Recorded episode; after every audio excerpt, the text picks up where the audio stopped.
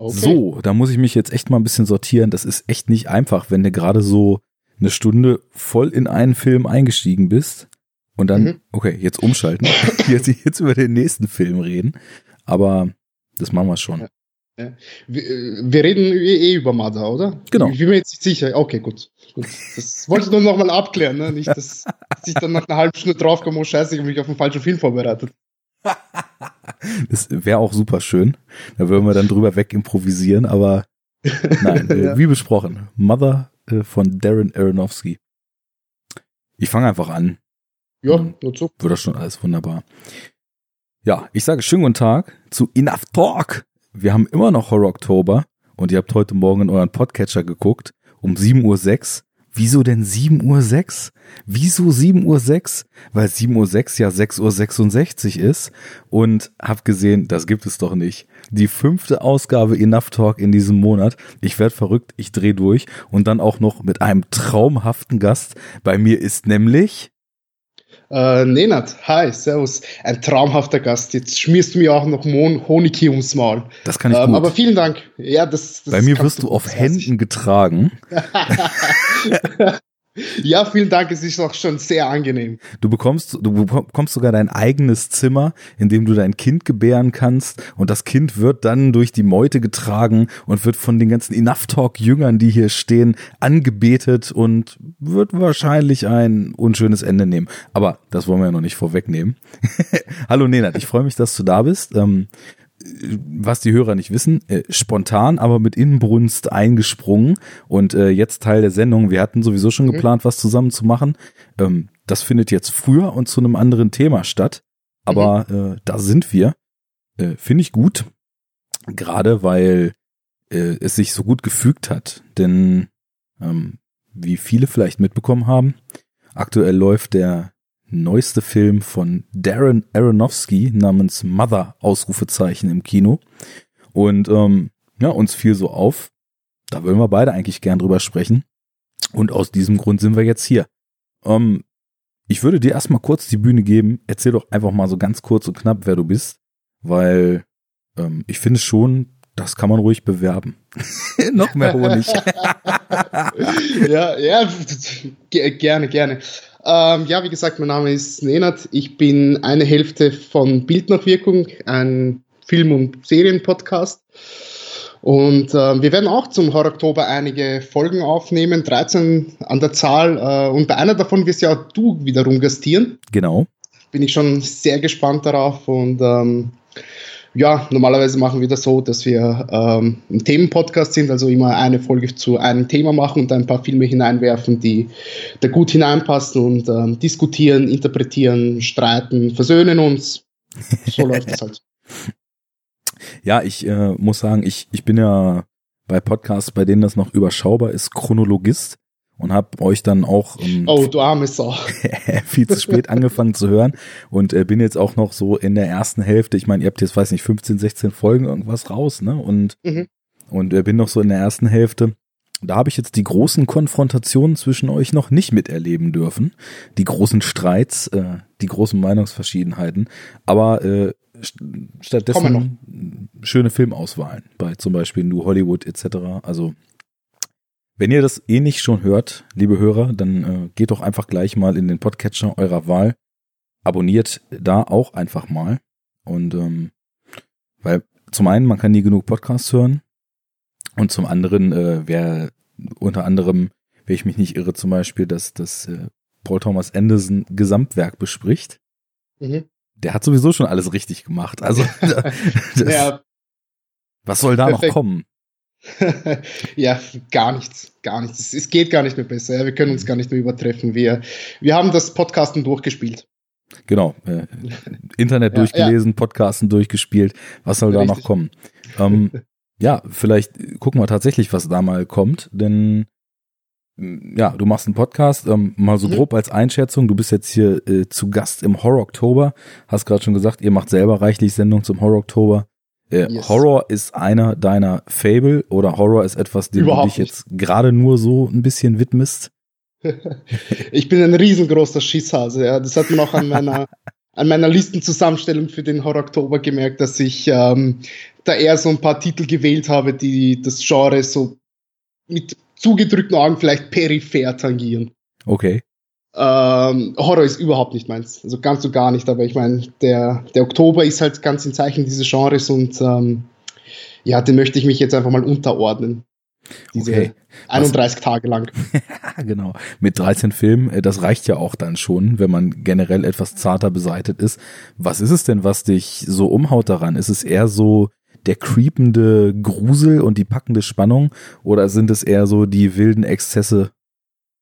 Ähm, ganz kurz, es sind die Jumpscares. Ich weiß, wann sie kommen, ich weiß, wie sie funktionieren, ich weiß, wie sie aufgebaut werden, aber dennoch ist es, ah, ich würde am liebsten jedes Mal einen Ziegelstein durch den, durch den Fernseher werfen, wenn, wenn so etwas auftaucht. Das ist, es ist fürchterlich, fürchterlich. Obwohl ich, wie gesagt, weiß, wie der, wie der ganze Dreck funktioniert, ja, aber es ist, ja, danach brauche ich eine neue Unterhose und naja, ich bin ein armer Mann, ich habe nicht so viel Geld, um sie für Unterhosen zu, zu verschwenden. Ja, das ein Budget, das ist knapp bemessen in dem Bereich. Ja, du musst ja schließlich für Blu-rays etc. ausgeben. Richtig, äh, ja. ja.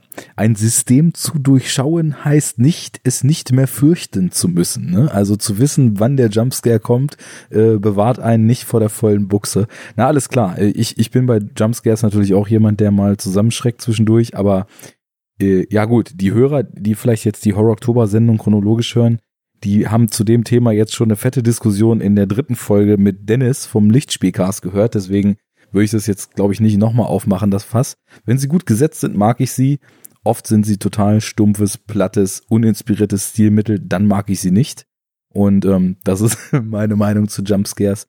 Ich muss sagen, ähm, weil ich ein sehr empathischer Mensch bin, habe ich häufig mit sehr, sehr drastisch dargestellten Grausamkeiten, die genau vor der grotesken Überzeichnung enden, so meine Probleme. Also das ist so das, was am Horror mir, glaube ich, am meisten zusetzt. Aber generell würde ich mich schon so als Horrorfan einstufen äh, und habe mit, mit äh, Hellraiser etc. definitiv auch einige Lieblingsfilme so aus dem Horrorbereich. Aber umso spannender, dass du bei der Aktion mitmachst. Ähm, nur mal so kurz ein bisschen Name-Dropping, dass man deinen Filmgeschmack dann so einschätzen kann. Also Horror ist es eigentlich nicht. Wo liegen ja. eben sonst so deine Favoriten, äh, paar Regisseure, Filme etc., die du so als deine paar, liebsten nennst? Paar Regisseure, Filme. Ähm, Regisseure.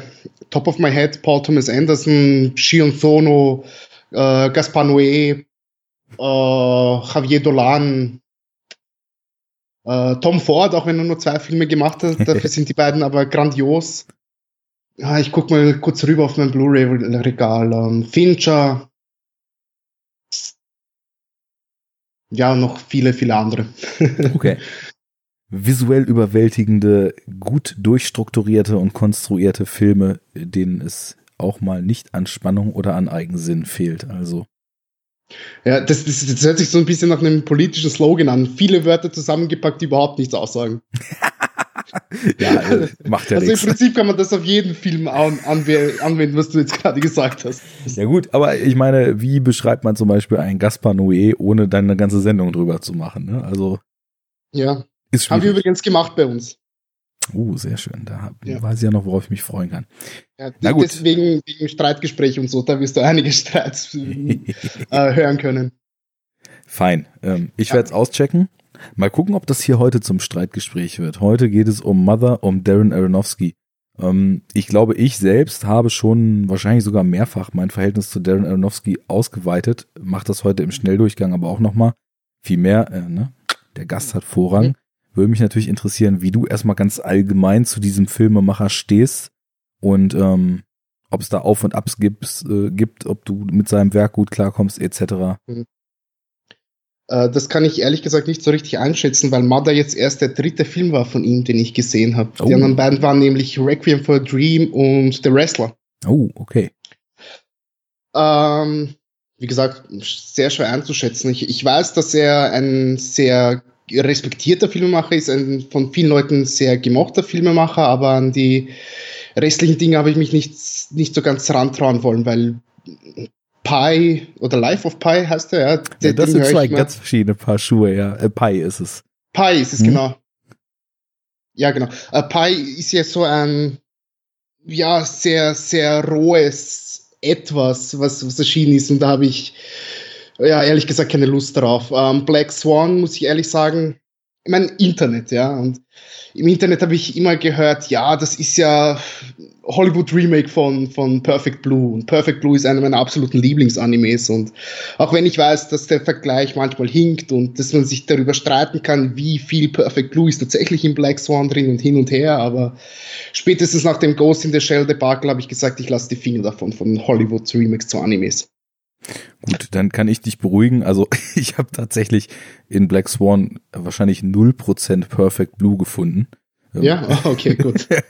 also ich meine, gut, äh, ja gut, dass, dass, dass jemand ähm, durch ein durch durch künstlerische Performances in welcher Art und Weise auch immer zu Ruhm gelangen möchte, ist glaube ich die einzige Parallele, die ich da überhaupt drin sehen würde. Also ähm, okay. ich finde, ähm, ich muss sagen, also Aronofsky ist ein Filmemacher, der mir schon immer viel bedeutet hat. Ich habe recht früh nach Erscheinen damals Requiem for a Dream gesehen und es war tatsächlich in der Phase so in der Jugend, wo ich mich filmisch, sage ich mal, so ein bisschen gefunden und meinen eigenen Geschmack so ein bisschen entdeckt habe, war es tatsächlich äh, einer der Filme, der bleibenden Eindruck hinterlassen hat und der mir vieles, was ich heute filmisch schätze oder lange Zeit geschätzt habe, erstmal so eröffnet hat. Also allein, dass es, dass es jetzt mal blöd gesagt, wenn man so aus so einem Kosmos kommt, wo man Filme immer nur so mal im Fernsehen oder irgendwie mal zur Unterhaltung gesehen hat,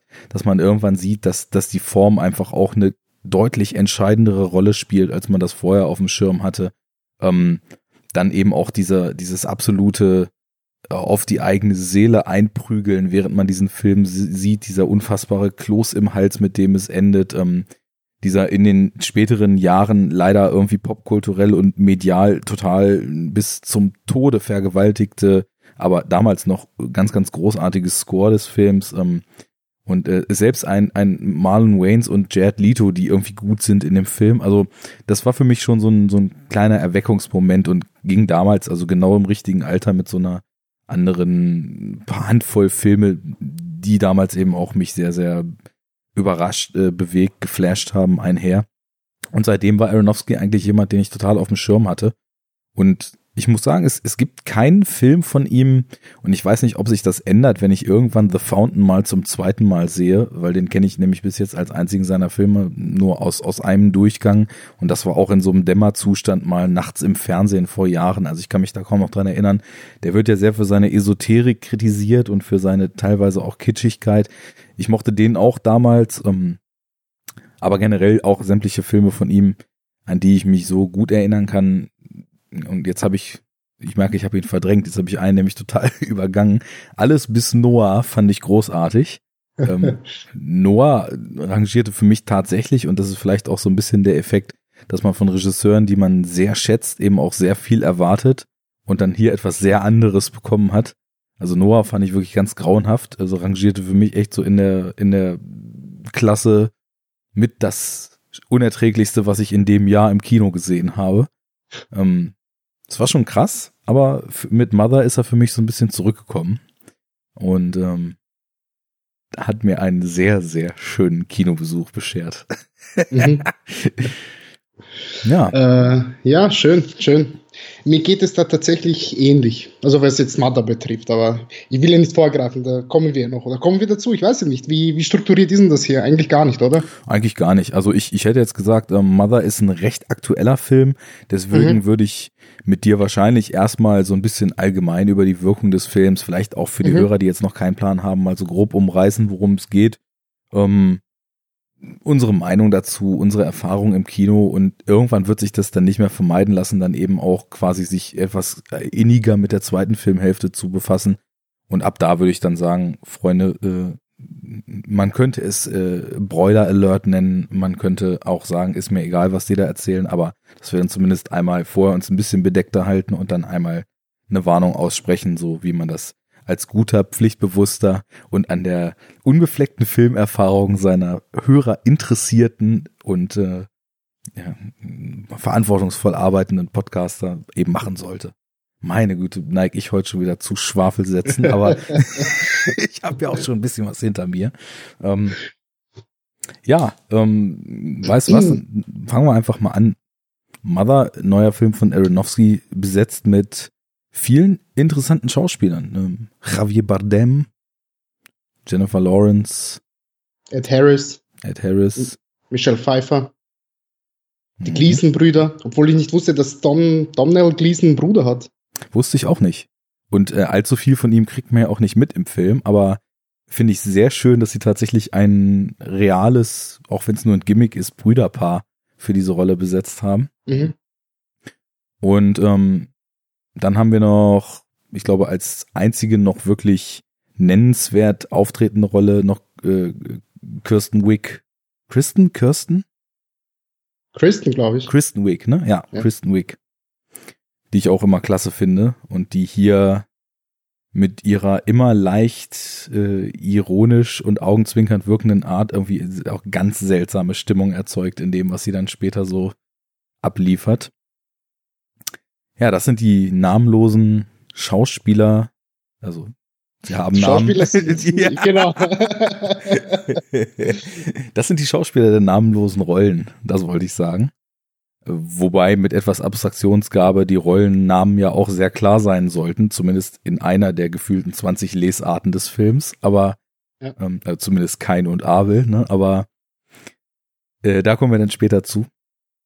Willst du einen kleinen, kleinen Roundup machen, was so, ja, bis vielleicht Hälfte, zwei Drittel so der, der Handlungsverlauf grob ist? Mhm. Äh, ja, soll ich anfangen? Ja, mach mal. Ja, ähm, es ist so, dass Javier Bardem mit ähm, Jennifer Lawrence verheiratet ist und sie leben in seinem alten Kindheitshaus, das irgendwann abgefackelt ist. Und sie schaut jetzt dazu, ja, sie es wieder herrichtet und renoviert. Und äh, gleichzeitig ist er ein Schriftsteller, Dichter, ich glaube sogar ein Dichter ist er, der so ein bisschen an einer Schreibblockade leidet. Und ja, eines Tages steht dann auf einmal Ed Harris vor der Tür und ähm, ja, dringt in dieses intime Haus ein, das Jennifer Lawrence so sehr liebt. Und irgendwann gesellt sich auch seine, seine Frau mit dazu und ja. Da muss man natürlich äh, dazu sagen, äh, dringt nur insofern ein, dass er, also him, he, Javier Bardem, äh, ihn offenen Armes als Gast empfängt und mhm. ihn reinbittet und mit ihm die Zeit verbringt. Richtig, genau, genau. Äh, und der Frau natürlich ebenso, was Jennifer Lawrence so ein ganz klein bisschen gegen den Strich geht, aber ja, sie muss es halt akzeptieren, weil der Mann hat es ja gesagt. Können wir auch noch später drüber reden, was, was das alles bedeutet. Und mhm. äh, äh, ja, irgendwann tauchen dann die beiden Brüder auf und es entsteht ein Streit zwischen den Brüdern, dann passiert etwas und ich glaube, dann sind wir schon in der zweiten Hälfte des Films, oder? Ich glaube, so grob schon. Ja, also. Ja, ja. Ich muss zugeben, das ist jetzt zwei Wochen, zweieinhalb Wochen her, dass ich den Film gesehen habe, ah, also okay. habe ich jetzt nicht jede Sekunde präsent im Kopf. Ja, ist kein Problem. Bei mir jetzt mittlerweile eine und ähm, ist ein Film, der auf jeden Fall deutlich nachgeheilt hat. Also es ja. war so richtig schön, mal wieder ein total starkes Gefühl aus dem Kinosaal mitzunehmen und ja auch so eine gewisse amüsierte Fassungslosigkeit, die ich auch definitiv da äh, mit mir rausgetragen habe. Und ähm, ich glaube, es ist auch gar nicht jetzt so wichtig, äh, jede Szene noch konkret auf dem Schirm zu haben. Wenn man drüber spricht, kommt ja auch immer noch so einiges wieder.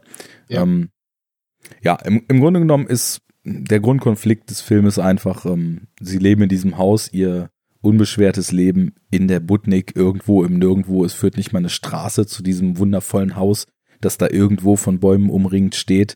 Und ähm, ja, plötzlich kommen auf einmal Menschen und stören diese Idylle. Und äh, ja, die Mother, ähm, die dann eben, und deswegen, das kann man glaube ich auch nochmal sagen, äh, ist ja dem Filmtitel schon inhärent, die dann äh, später eben auch schwanger wird und äh, zur Mother wird ist da weniger mit einverstanden, dass diese traute Zweisamkeit jetzt gestört ist, ähm, als es der von den Gästen ja auch äh, sehr, sehr positiv äh, behandelte, wenn nicht gar angehimmelte Mann ist. Und äh, da entstehen dann, und ich drück's mal Bilder aus, so gewisse Spannungen im weiteren Verlauf des Films. Ähm, damit, damit haben wir erstmal so den groben Ablauf. Ja ja, ja. ich glaube, ich würde damit erstmal einsteigen, dass von Sekunde eins an ich wirklich, was Atmosphäre und was Look des Films betraf, ziemlich drin war. Also Aronofsky hat ja eh schon oft mit diesem körnigen 16 Millimeter Look experimentiert. Ich denke mal, sein Debüt Pi damals, was ja auch noch in Schwarz-Weiß gedreht war, ist vielleicht auch so ein so halb aus der Not und halb als stilistische Entscheidung so auf diesem Format gedreht worden. Äh, bei The Wrestler hat er dann ja diese Ästhetik auch wieder ganz stark aufgegriffen. Ich weiß gar nicht, wie es bei Black Swan ist. Also der Film ist auch sehr körnig, aber ob das auch wirklich, also dieser extrem grobkörnige Look war, habe ich jetzt nicht mehr so ganz auf dem Schirm. Aber ja, hier finden wir das eben auch wieder.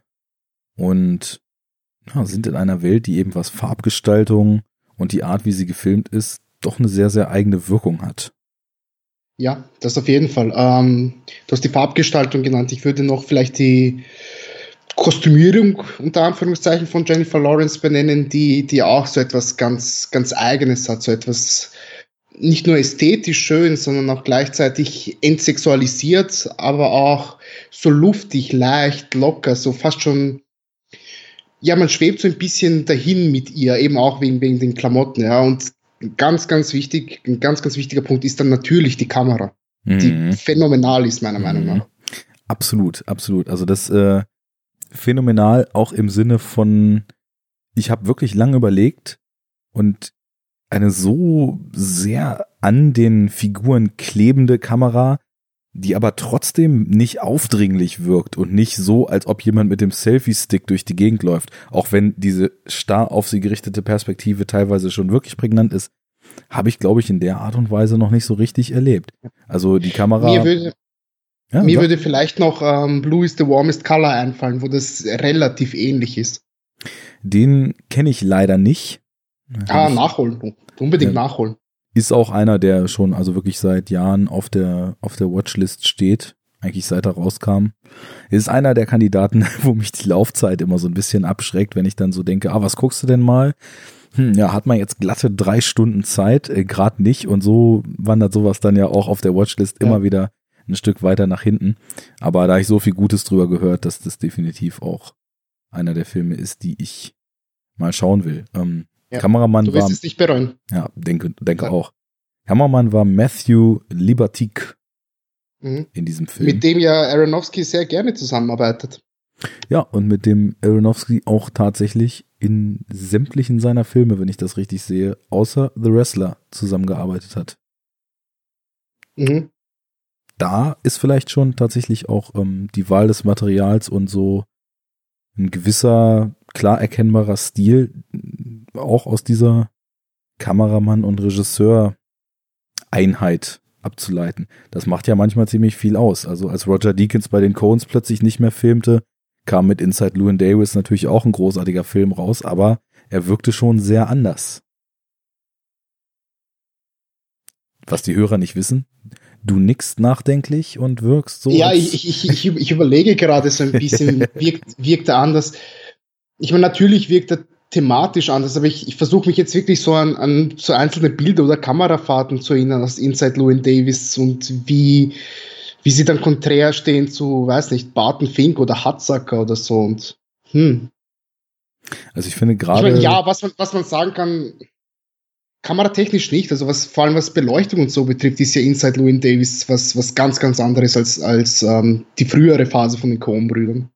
Ja, aber ich meine, gerade sowas wie Lichtsetzung und so weiter, ist ja auch, äh, geht ja auch maßgeblich auf die Entscheidung des DOPs. Mhm. Also er ist ja nicht in dem Sinne ein Kameramann. Wir sprechen ja immer von Directors of Photography, die eben die, die Kameraführung teilweise ja auch dann irgendwie von ihren First und Second Assistants irgendwie ausführen lassen, aber sich die Fahrten überlegen, ähm, die mhm. Belichtung überlegen äh, und so weiter. Also äh, ohne das jetzt widerlegen zu wollen, was du sagst, ich, ich denke mal, dass eben gerade auch so Kameramänner, die man klar erkennt, auf jeden Fall da einen großen Einfluss mit drauf haben. Also ich habe das Gefühl, Malek-Filme sind zur Hälfte auch Lubetzky-Filme und äh, ja, weiß ich nicht, Deakins, ähm, Sicario sieht halt auch, also vom, vom Look her erkennbar aus. Ist immer schön. Wenn man es nicht wüsste, würde man es erkennen, dass es Roger Deakins ist. Das ist wieder eine andere Frage, aber naja, man erkennt schon so Parallelen. Ja, ja, doch schon. Ja, ja, ich muss dir recht geben. Ja, stimmt. Stimmt. Ich will dich nicht äh, in Grund und Boden labern. also, wenn du, wenn du Zweifel hast, bringen sie an. Uh, nee, nee, das passt schon. ich würde vielleicht, vielleicht zurückkommen, was, was Kamera betrifft. Ähm, es, ist ja, es ist ja nicht nur so, dass die Kamera zu einem sehr, sehr großen Teil an Jennifer Lawrence ähm, haftet, sondern auch, dass das Sounddesign so konzipiert ist. Also ich kann mich erinnern, als ich im Kinosaal gesessen bin, gibt es ja einzelne Fahrten, die um sie herum rotieren um 360 Grad. Ja. Und währenddessen irgendwo ein, ein Dialog zu belauschen ist, ist er immer so gesetzt, dass man selber als Zuschauer zu Jennifer Lawrence wird und immer aus der Ecke hört, also wenn sie jetzt hinten rechts sind, ja, aus Jennifer Lawrence Sicht, dann hört man von den hinteren rechten Lautsprecher so einzelne Gesprächsfetzen ganz gedämmt, ja. Und das in der Kombination mit der Kamera ist, ist, ist phänomenal gelöst. Ja. Ich muss ehrlich zugeben, keine Ahnung, wie das wirkt, wenn man den dann zu Hause auf dem Fernseher sieht. Aber im Kino, ich war, ich war echt geplättet, dass ich das mitbekommen habe. Das ging mir ähnlich. Und das war wirklich so weit, dass ich gesagt habe, hier ist diese räumliche Möglichkeit, die Ton eigentlich bietet und die leider so oft auch sträflich vernachlässigt wird, so genial eingesetzt, dass es im Endeffekt die Audiovariante von dem, was die Kamera in Gravity visuell so schafft, ne? Dieses Gefühl in Gravity zum Beispiel damals oder auch, oder was das 3D in, in Gravity geschafft hat, wovon ich eigentlich gar kein Freund bin, wo ich aber bei Gravity einfach nur absolut begeistert war, äh, sich wirklich in so eine Charakterperspektive einzufinden. Und wie du sagst, diese entfesselten Kreisbewegungen um sie, teilweise ja auch noch während über Treppen gegangen wurde, so dass in der Höhe und in der räumlichen Ausrichtung der Ton gewandert ist und dann Knarzgeräusche aus dem Haus, Gespräche, die irgendwo weiter oben in einer anderen Etage geführt wurden, die wirklich im Kinosaal um einen rumgewandert sind. Äh, das ist also so schön ausgesteuert gewesen neben der generellen Kameraführung und so weiter natürlich auch noch ein elementarer Teil der Form. Ich war sofort voll drin und ich habe sofort gesagt, wie, wie großartig ist die Form dieses Films wieder geworden. Look, Farbgestaltung, Kostüme, wie du schon gesagt hast, ähm, die natürlich auch symbolisch unglaublich aufgeladen mhm. sind, weil der Film beginnt ja schon damit, wie Jennifer Lawrence als quasi äh, das pure und reine im weißen Gewand erwacht und dann erstmal ähm, ja mehr oder weniger ziellos und orientierungslos durch die Gegend läuft, was alles, ich glaube, wenn man den Film gesehen hat und sich ein bisschen Gedanken drüber gemacht hat und vielleicht auch noch mal ein bisschen geschaut hat, was andere so davon denken, was alles irgendwie total mit Bedeutung schon aufgeladen ist, ne? Und mhm. und ja, in Summe einfach ein Film, wo man wo man das Gefühl hat, natürlich ist immer jede Entscheidung bei jedem Film bewusst, weil es passiert ja nicht einfach irgendwas, ohne dass man es für sich festlegt, wenn man einen Film macht. Aber das ist alles so aus einem Guss und das ist so eine, so eine starke Gesamterscheinung, ähm, wie ich es lange nicht erlebt habe und erst recht, und da würde ich Aronofsky auch mittlerweile ohne Frage zuzählen, erst recht im Mainstream-Kino nicht erlebt habe. Also Aronofsky ist ja schon noch so ein bisschen so die abgefahrenere Seite des Mainstream-Kinos, aber er ist auf jeden Fall schon ein Name, der auch na, vielleicht bis Noah Budgets gekriegt hat für seine Filme und so weiter. Ähm, ja, wobei man sagen muss, ich glaube, er hat ja hier jetzt ähm, 30 Millionen dafür bekommen und hat es dann einfach nur gesagt, hey, alle crazy Ideen, die ich irgendwo habe in meinem Kopf, verwurschtle ich jetzt hier in diesem Drehbuch und ich werde sowieso nie wieder so viel Geld bekommen, also mache ich jetzt einfach einen Film mit allem, was mir spontan einfällt, alles, was irgendwie irgendwas bedeuten kann. Hey, und genau das ist es, was den Film für mich dann hinten raus so großartig gemacht hat. Ja, ja. Weil da werden wir auch noch zu vielen einzelnen Details kommen. Der hat eine Konsequenz und einen Irrsinn in sich, wie ich ihn, also auch in äh, Produktionen, die deutlich weniger zu verlieren hatten und mit deutlich weniger bekannten Leuten besetzt waren, lange nicht erlebt habe. Und eine ne Konsequenz und in dieser Konsequenz auch so ein Stinkefinger, der in alle Richtungen rausgestreckt wird und sagt, ich, ich ziehe hier einfach voll mein Ding durch. Das hat mich also breit grinsend, so geplättet wie ich auch war, aus dem Kino laufen lassen. Aber das nimmt schon zu viel vorweg. Äh, wir, wir sind ja noch am Anfang und erstmal im, im Stil. Also keine großen Abweichungen zwischen unserer Wahrnehmung, würde ich sagen. Nee, bislang noch nicht, nee. Ich glaube nicht, dass wir zu denen kommen werden. Äh, zumindest das, was so unsere vorgelagerte Konversation äh, zu dem Thema ergeben hat. Mhm. Naja, ähm, und dann er nimmt das Ganze so langsam nach den ersten Eindrücken seinen Lauf. Ähm, hattest du anfangs das Gefühl, dass der Film wirklich sich auf Horrorterrain bewegt? Oder wie hast du die Atmosphäre des Films so wahrgenommen? Nee, Horror ganz und gar nicht. Ähm, ich muss zugeben, ich habe etwas gemacht, was ich nur sehr, sehr selten mache, wenn ich mehr, äh, wenn ich einen Film im Kino sehe. Ich habe mir nämlich den Trailer angesehen. Ja. Und der Trailer suggeriert schon sehr stark Horror. Ähm, ist es aber gar nicht. Also ich habe nie das Gefühl gehabt, dass das äh, die, die Stimmung transportiert es gar nicht wieder. Also weder in den Bildern noch noch äh, im, im, ich weiß gar nicht, gibt es einen Score? Ich, ich glaube, es gibt gar keinen Score, dass der komplett weggelassen wurde, was ja auch genial ist, meiner Meinung nach. Denn, ja, es, ähm, es, gibt die ganze hätte, Zeit Sounds. Es sind wie so, ja, wie so ja. brodelnde, sich, sich transformierende Sounds, die gesetzt sind. Aber also im klassischen Sinne Musik ist es nicht mehr das, also es ist kaum sogar noch irgendwie ein Ambient. Es sind tatsächlich irgendwie Soundscapes, die über dem Film liegen. Mhm. Ja, ja, ja, stimmt, stimmt. Ähm, ne, aber wie gesagt, nee, an Horror habe ich zu keinster Sekunde gedacht und habe auch nicht das Feeling gehabt. Es war viel mehr so eine Art, ja, schwer zu beschreiben.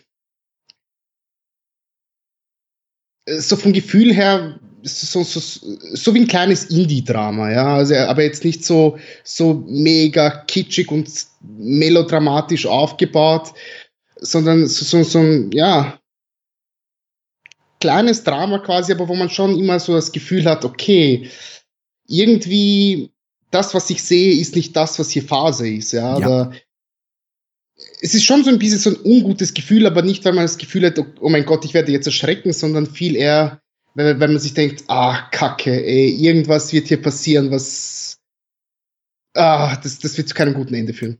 Genau, dieses leichte ungute Gefühl, das begleitete mich ja. nämlich auch recht schnell.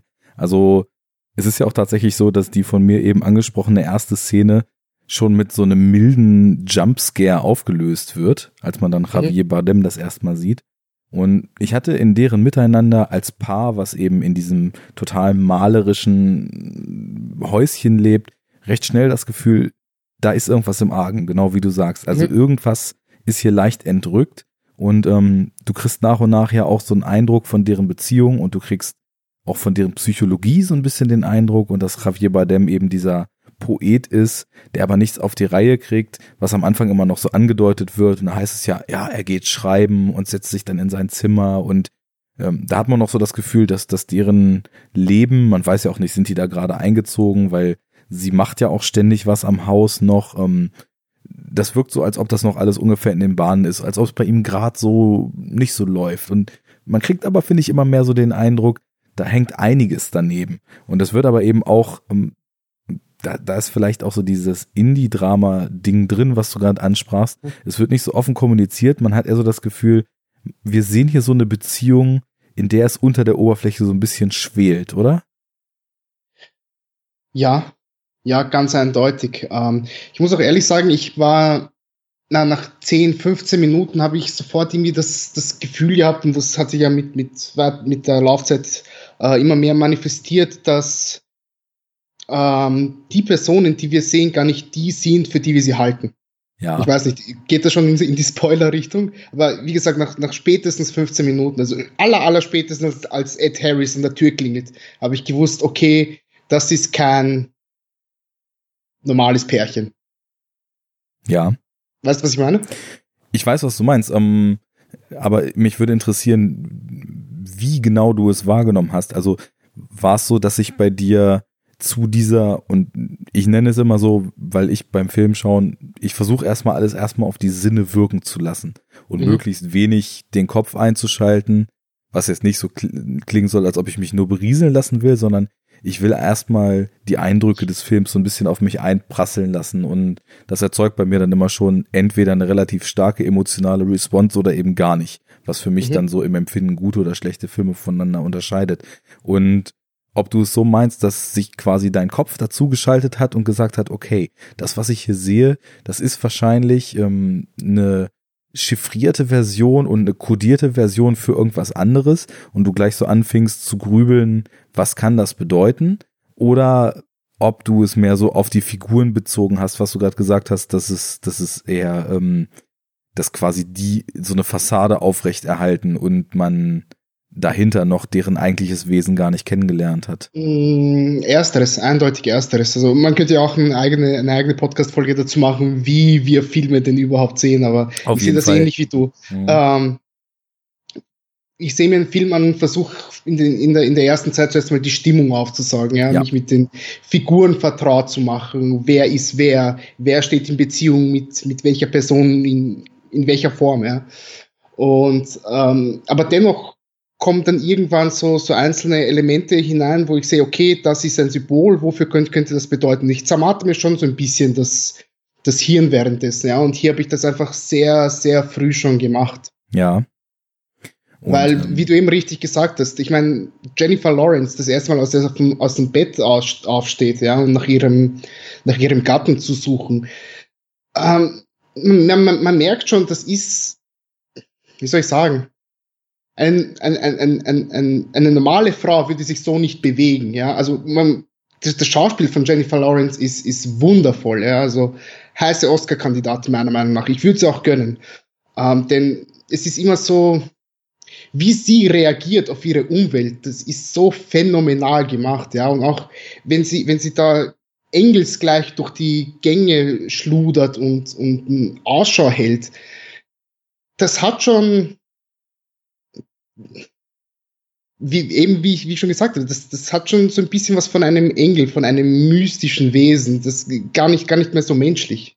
Ja. Weißt du, was ich meine? Und alleine dadurch habe ich mir schon Gedanken gemacht, okay, ist sie vielleicht gar kein Mensch, sondern steht sie für etwas anderes. Ja, aber dann führ das doch aus, weil ich meine, wir sind jetzt 15 Minuten im Film und äh, wer sich 15 Minuten im Film schon über Spoiler beschwert, der, der muss seine eigene Definition von Spoilern überdenken. Also ähm, wenn das Gedanken waren, die dir relativ schnell kamen, dann, dann interessiert mich das natürlich auch, ähm, ob du da schon auch konkret zu Ideen gekommen bist, so an dem Punkt des Films. Ähm, ja, denn das, was am häufigsten interpretiert wird. Ja, also ich habe so zwei, es gibt so zwei, drei Interpretationen des Films, die sehr präsent sind, die so ziemlich jeder sieht. Ja, und eine davon ist mir eben sofort ähm, gekommen und das ist eben, Spoiler, Spoiler, die ganze Thematik Gott, Mutter Erde. Mhm. Okay, das ist interessant, weil das ist mir auch während des Sehens schon gekommen, aber erst viel später. Also mhm. ich habe tatsächlich den Film, ähm, wenn wir mal so ein bisschen weiter fortschreiten, also Ed Harris kommt, ähm, holt dann später, also er ist ja dann er und er holt ja dann sie mhm. nach, ne? Also mhm. ähm, ich komme immer durcheinander. Michelle Pfeiffer war es, ne? Genau, ja. Ja, okay. Da äh, gibt's so diverse Schauspielerinnen, die in den 90ern so einen Peak hatten, wo ich den Namen immer durcheinander bringe. Also ähm, er holt ja dann Michelle Pfeiffer als sie nach und dieses Ankommen von Ed Harris macht ja in dem Miteinander von, von Mother und von Him schon so eine Art Bruch, weil ja plötzlich Javier Bardems Figur total aufblüht. Also mhm. Ed Harris kommt ja unter dem unter dem Vorwand da an, er hätte gedacht, das wäre ein Bed and Breakfast Hotel.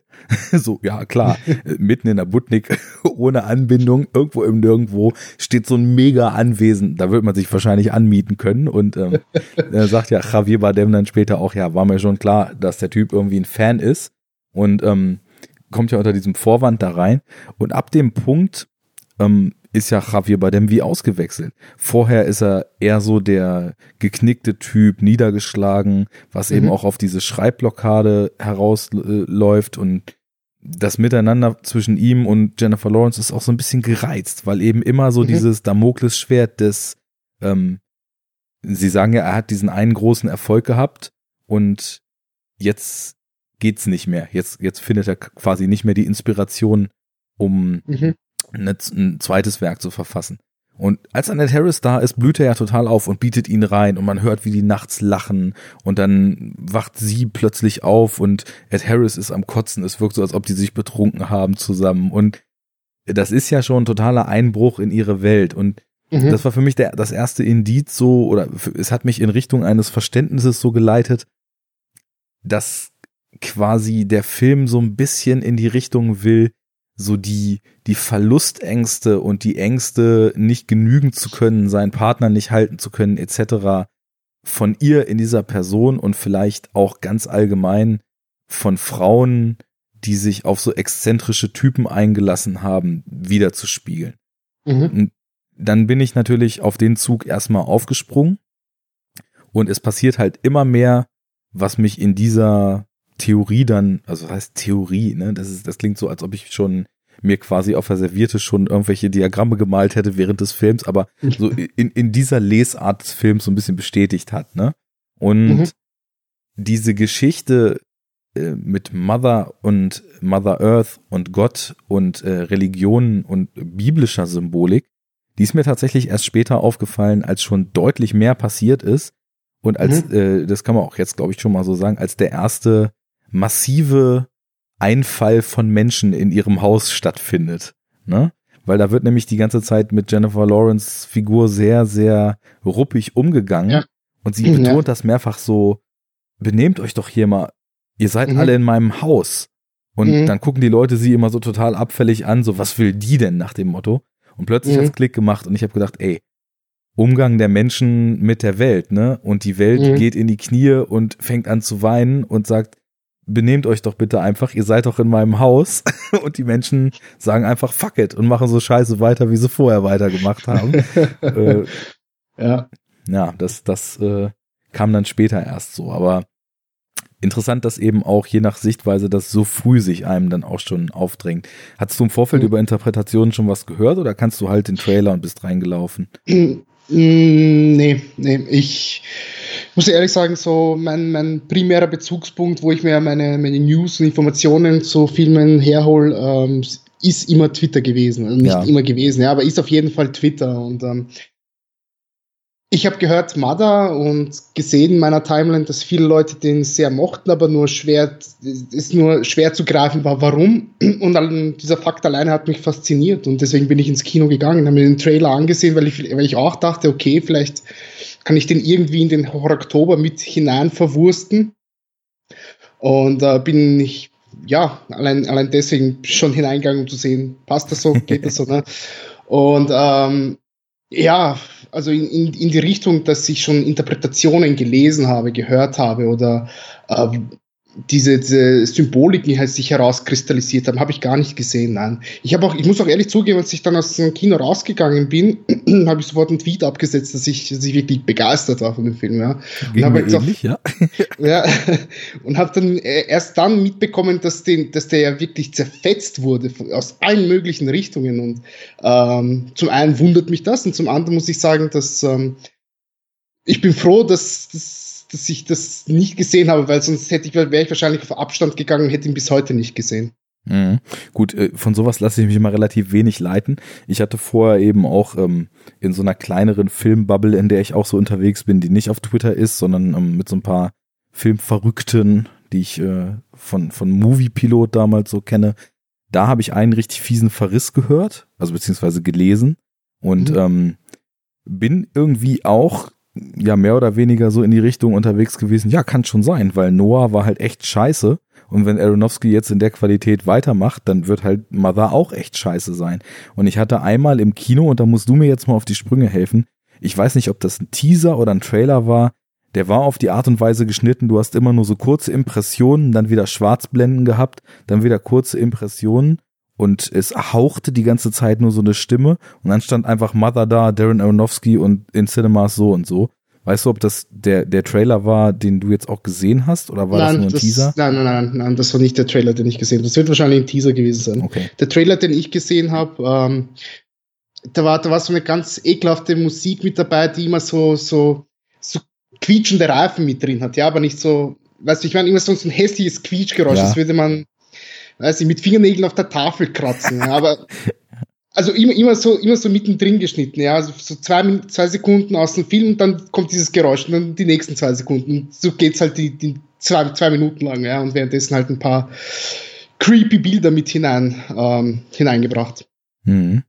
Ich glaube, das, das, das ist der normale Okay. Cinematic-Trailer, den es gibt. Ich bin nämlich generell auch äh, niemand, der sich groß Trailer anguckt. Also nee, ich, ich eben auch nicht. Ich, ich eben auch nicht. Ich, in der Bubble was auf und dann ja. läuft es meistens. Also ja. ja, ich muss sagen, das, das ist auch etwas, wo ich, was, was mich einfach ehrlich gesagt nicht interessiert. Nicht, weil ich jetzt Angst vor Spoilern hätte, sondern weil ich mir denke, äh, wozu, ja?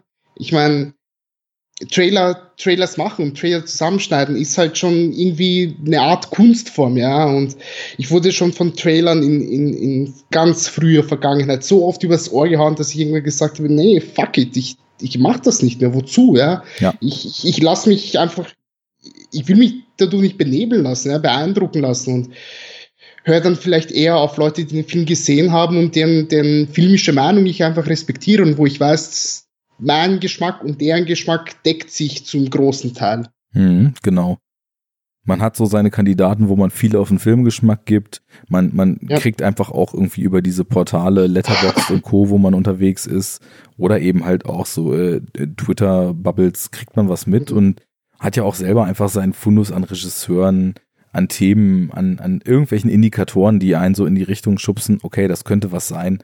Und äh, es gibt eh so unfassbar viele Filme, dass es nie dran mangelt an Sachen, die man jetzt als nächstes Mal gucken möchte oder könnte. Weswegen ich also fast vollständig aufgegeben habe, mich, wenn, wenn abzusehen ist, dass Filme irgendwie rauskommen, im Vorfeld schon irgendwie mit denen zu befassen. Ich gucke sie, wenn sie da sind und dann befasse ich mich mit ihnen, wenn sie was hergeben. Aber mhm. alles andere ist irgendwie müßig und überhaupt nicht zielführend. Und in Zeiten, wo irgendwie Reaction-Videos auf das Erscheinen von Trailern rauskommen, ähm, ja. hat das Ganze meiner Meinung nach auch relativ bizarre Ausmaße angenommen. Ähm, da da gucke ich lieber zwei Stunden im Film und nehme dann zwei Stunden Podcast drüber auf und finde, das ist eine deutlich fruchtbare Auseinandersetzung für mich persönlich damit. Deswegen wusste ich eben auch nur, um wieder zu Mother zurückzukommen, es ist Aronofsky, da brauche ich nicht mehr wissen, will ich sowieso sehen. Ich habe eben durch Zufall vor einem anderen Film im Kino dann eben diesen Teaser gesehen, dachte, wow, sieht aus, als ob er tatsächlich mal wieder so in diese psychologisch wirksame Richtung zurückgeht, wie man es eben ja am besten eigentlich schon aus Pi kennt, der ja auch ziemlich weird ist.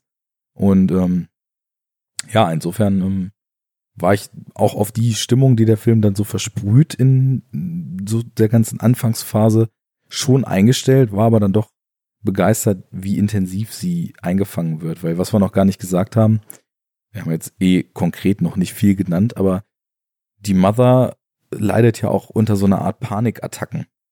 Und ja. äh, mehrfach wird auf, auf doch sehr schöne Art und Weise plötzlich ihre Wahrnehmung noch, also uns noch viel subjektiver dargestellt und Impressionen schießen durcheinander, der Sound flippt völlig aus. Ähm, das ist ja dann, glaube ich, mit so einem Fiepen, nicht quietschen, wie du es aus dem mhm. Trailer kanntest, äh, unterlegt. Und sie rettet sich durch so eine gelbe Essenz, die sie dann immer gerade so im letzten Moment noch trinkt und dann wieder runterkommt. Das war was, wo ich mir zum Beispiel nicht so richtig einen Reim drauf machen konnte, wenn ich jetzt im Nachhinein auf den Film gucke. Ähm, was, was, was finden wir da drin? Was, was sind das? Äh, was ist der Beweggrund für diese, für diese äh, Geschichte? oh mal. ähm, ist eine gute Frage. Ich muss ehrlich sagen, dass ich diesen Aspekt komplett verdrängt habe. Und erst als du jetzt wieder angefangen hast, kann, konnte ich mich daran erinnern. es, ist, es ist schwer zu sagen, was, wofür das stehen kann, dieses Allheilmittel, mit dem es auf einmal wieder, wieder gut funktioniert. Ja. Keine Ahnung. Ein Wunder, ein Wunder der Natur ja, irgendwie. Ich, ich müsste mir echt mal, weiß nicht, fünf Minuten Zeit nehmen und, und darüber mal nachzudenken, bevor ich dir eine, eine gute Antwort geben könnte darauf. Keine Sorge, ich schwafel noch genug in der Sendung, da wirst du fünf Minuten Zeit schon finden.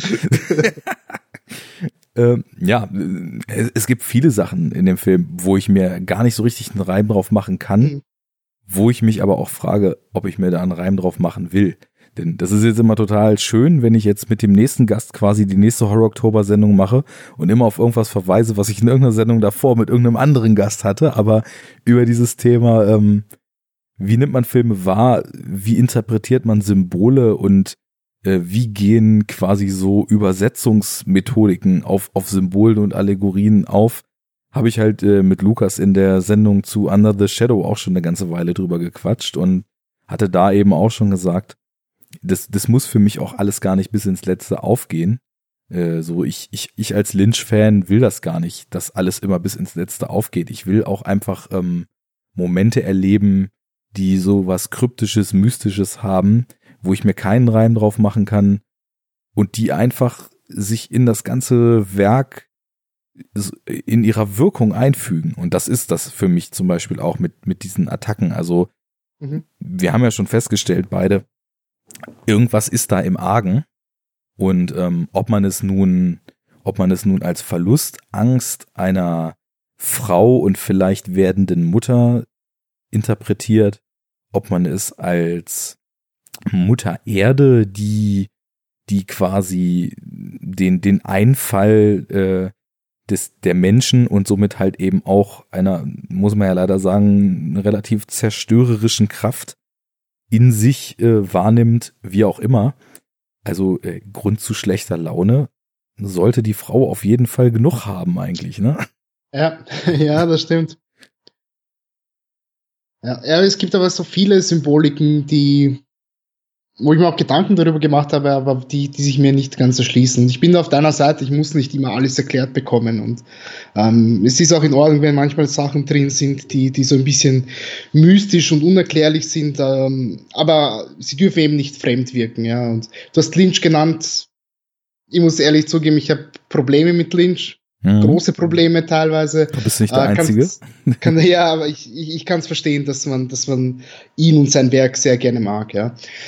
Ähm, aber es ist, es ist, es ist, es ist in Ordnung, dass das drin vorkommt in, in Mother. Es gibt wirklich einiges, das, ähm, das ich mir nicht erklären kann, wo ich mir keinen Reim drauf machen kann, aber es, in dieser kleinen Welt, die da zusammengebaut wird, ergibt das Sinn, ja, und was jetzt auf dem Feuerzeug von Ed Harris drauf ist, ja, und warum das später im Film so eine wichtige Rolle einnimmt, ja, oder warum äh, das, das Haus anfängt zu bluten. Es ist okay, ich kann mir keinen Reim drauf machen, ich möchte mir keinen Reim drauf machen, es gehört einfach dazu zu dem Ganzen und ähm, damit ja, genau. einfach leben und es akzeptieren. Punkt. Genau. Ähm, ich meine im Endeffekt, äh, dieses mit dem Bluten zum Beispiel, das ist ja auch einfach, das sind Szenen, die sind weird. Also ja. wie sich dieses Blut dann äh, durch den Boden frisst. Dazu kommt, ähm, dass die Form dieser Öffnung im Boden, als Mother sie entdeckt, ja auch äh, leicht in Richtung der Vulva geht. Also mhm. äh, da sind vielleicht auch schon wieder Geburts- und äh, weitere Symboliken noch so mit drin. Aber das führt ja auch alles wieder auf einen Endpunkt hin. Also das, das, das Blut, was vergossen wird durch die Menschen, ist ja im Endeffekt dann dafür verantwortlich, dass sie Dinge entdeckt, die später zur kompletten Eskalation führen und dem Ganzen dann eben auch einen Endpunkt setzen werden. Also das sind schon, wenn man es jetzt mal aus rein filmischer Logik betrachtet, sind das kleinere Kniffe, die man klassisch als die Chekhovs Gun bezeichnen könnte. Also sie findet hier etwas, wie das Feuerzeug, wie, ähm, wie eben, wie eben das, die blutige Öffnung im Boden. Und später wird das nochmal aufgegriffen und quasi in Form, ja, mehr oder weniger einer Waffe zum großen Ganzen zusammengeführt. Also, das, das finde ich immer ganz schön, wenn solche Geschichten, das wird ja auch oft kritisiert, wenn Sachen ins Leere laufen in Filmen. Ich finde, es muss nicht alles abgeschlossen werden, aber wenn gerade solche Sachen auf die so ein großes Augenmerk gelegt wird, dann eben später auch wieder aufgegriffen werden. Und da ist dann der Film auch in seiner sehr, sehr eigenen Art trotzdem relativ tight konstruiert, weil das, das führt ja alles zu was. Und es, es taucht ja auch später alles nochmal auf, was man am Anfang so thematisiert bekommt. Mhm. Ja, ja, das ist richtig. Ähm, ich, ich, ich frage mich eben so, so ein bisschen vielleicht, weiß nicht, willst du schon, dass, dass wir mit, mit so einzelnen Interpretationen anfangen? Denn ich, während du geredet hast, habe ich mir eben die Gedanken gemacht. Ich habe so das Gefühl, das Haus ähm, ist ein Spiegelbild von Mother. Denn man merkt ja auch, irgendwann geht sie zum Haus hin und sie bekommt ja den Herzschlag des Hauses mit. Ja. Weißt du, wie ich meine? Und das, so wie es aufgebaut ist, hat es ja drei ganz klare Ebenen. Ja, und zu der allerobersten Ebene kommt man ja nie. Man sieht nur Javier Bardem, wie er hin und wieder mal vom Balkon da hinunterschaut. Und das ist immer so ein bisschen mystisch, da kann keiner hineinschauen. Wenn man das dann vielleicht als Kopf, als das Hirn des Ganzen sieht, ja, und das Arbeitszimmer, was so in dem, dem Halbgeschoss drin ist, als das Herz und unten, ja, so, die Vulva, die halt nach unten fließt. Ja. Das, das ist halt. Du aber hast völlig weiß, recht. Äh, ich, wenn, du, wenn du nicht willst, dass wir interpretieren, sondern später machen, nee, nee, nee, nee, des, deswegen, deswegen. Ich, raus. ich, ich will es gerade, ich will's gerade sagen. Also, das ist vollkommen sinnlos, jetzt noch weiter hinterm Berg zu halten. Erstens, weil wir sowieso irgendwie schon eine Stunde dabei sind und über Form, über Wirkung, über unsere Meinung zum Film etc. jetzt sowieso schon relativ viel allgemein gesprochen haben. Aber es führt auch nichts äh, zu nichts, um den heißen Brei drumherum zu tanzen, weil da, wo du gerade angesetzt hast, da wird's irgendwie ja auch äh, gerade erst richtig interessant. Deswegen, wenn jetzt hier irgendjemand zuhört, der Mother tatsächlich noch nicht gesehen hat, ähm, die Episode kommt so raus, dass ihr auf jeden Fall hoffentlich noch Chance dazu haben werdet. Wenn nicht, äh, kann das Ganze nur mächtig viel Vorfreude und ein Weiterhören in dreieinhalb Monaten nach sich ziehen. Aber ähm, ich hoffe, dass der sich dann eben auch länger als vier Wochen im Kino hält. Und dementsprechend ähm, gehen wir jetzt in die Vollen. Also, wenn irgendwer keinen Bock hat zu erfahren, was im weiteren Verlauf des Films passiert, äh, wenn irgendwer sich im Vorfeld nicht durch zig Lesarten, die wir hier vielleicht noch diskutieren, seine eigene Meinungsformung äh, verderben will oder wie auch immer, dann schaltet jetzt einfach aus, nehmt, glaube ich, von uns beiden die Empfehlung mit, dass man den Film auf jeden Fall schauen sollte. Definitiv. Und äh, ansonsten hört ihr jetzt einfach weiter und äh, wir steigen dann mal so ein bisschen ein in äh, die, die Tiefen der Symbolik und äh, den Irrsinn, den Daronowski uns dann später noch in absoluter Reinform auftischt. So, und dann jetzt die Sirene denken, Spoiler-Sirene. Mhm. Und dann mach einfach mit deiner Interpretation weiter.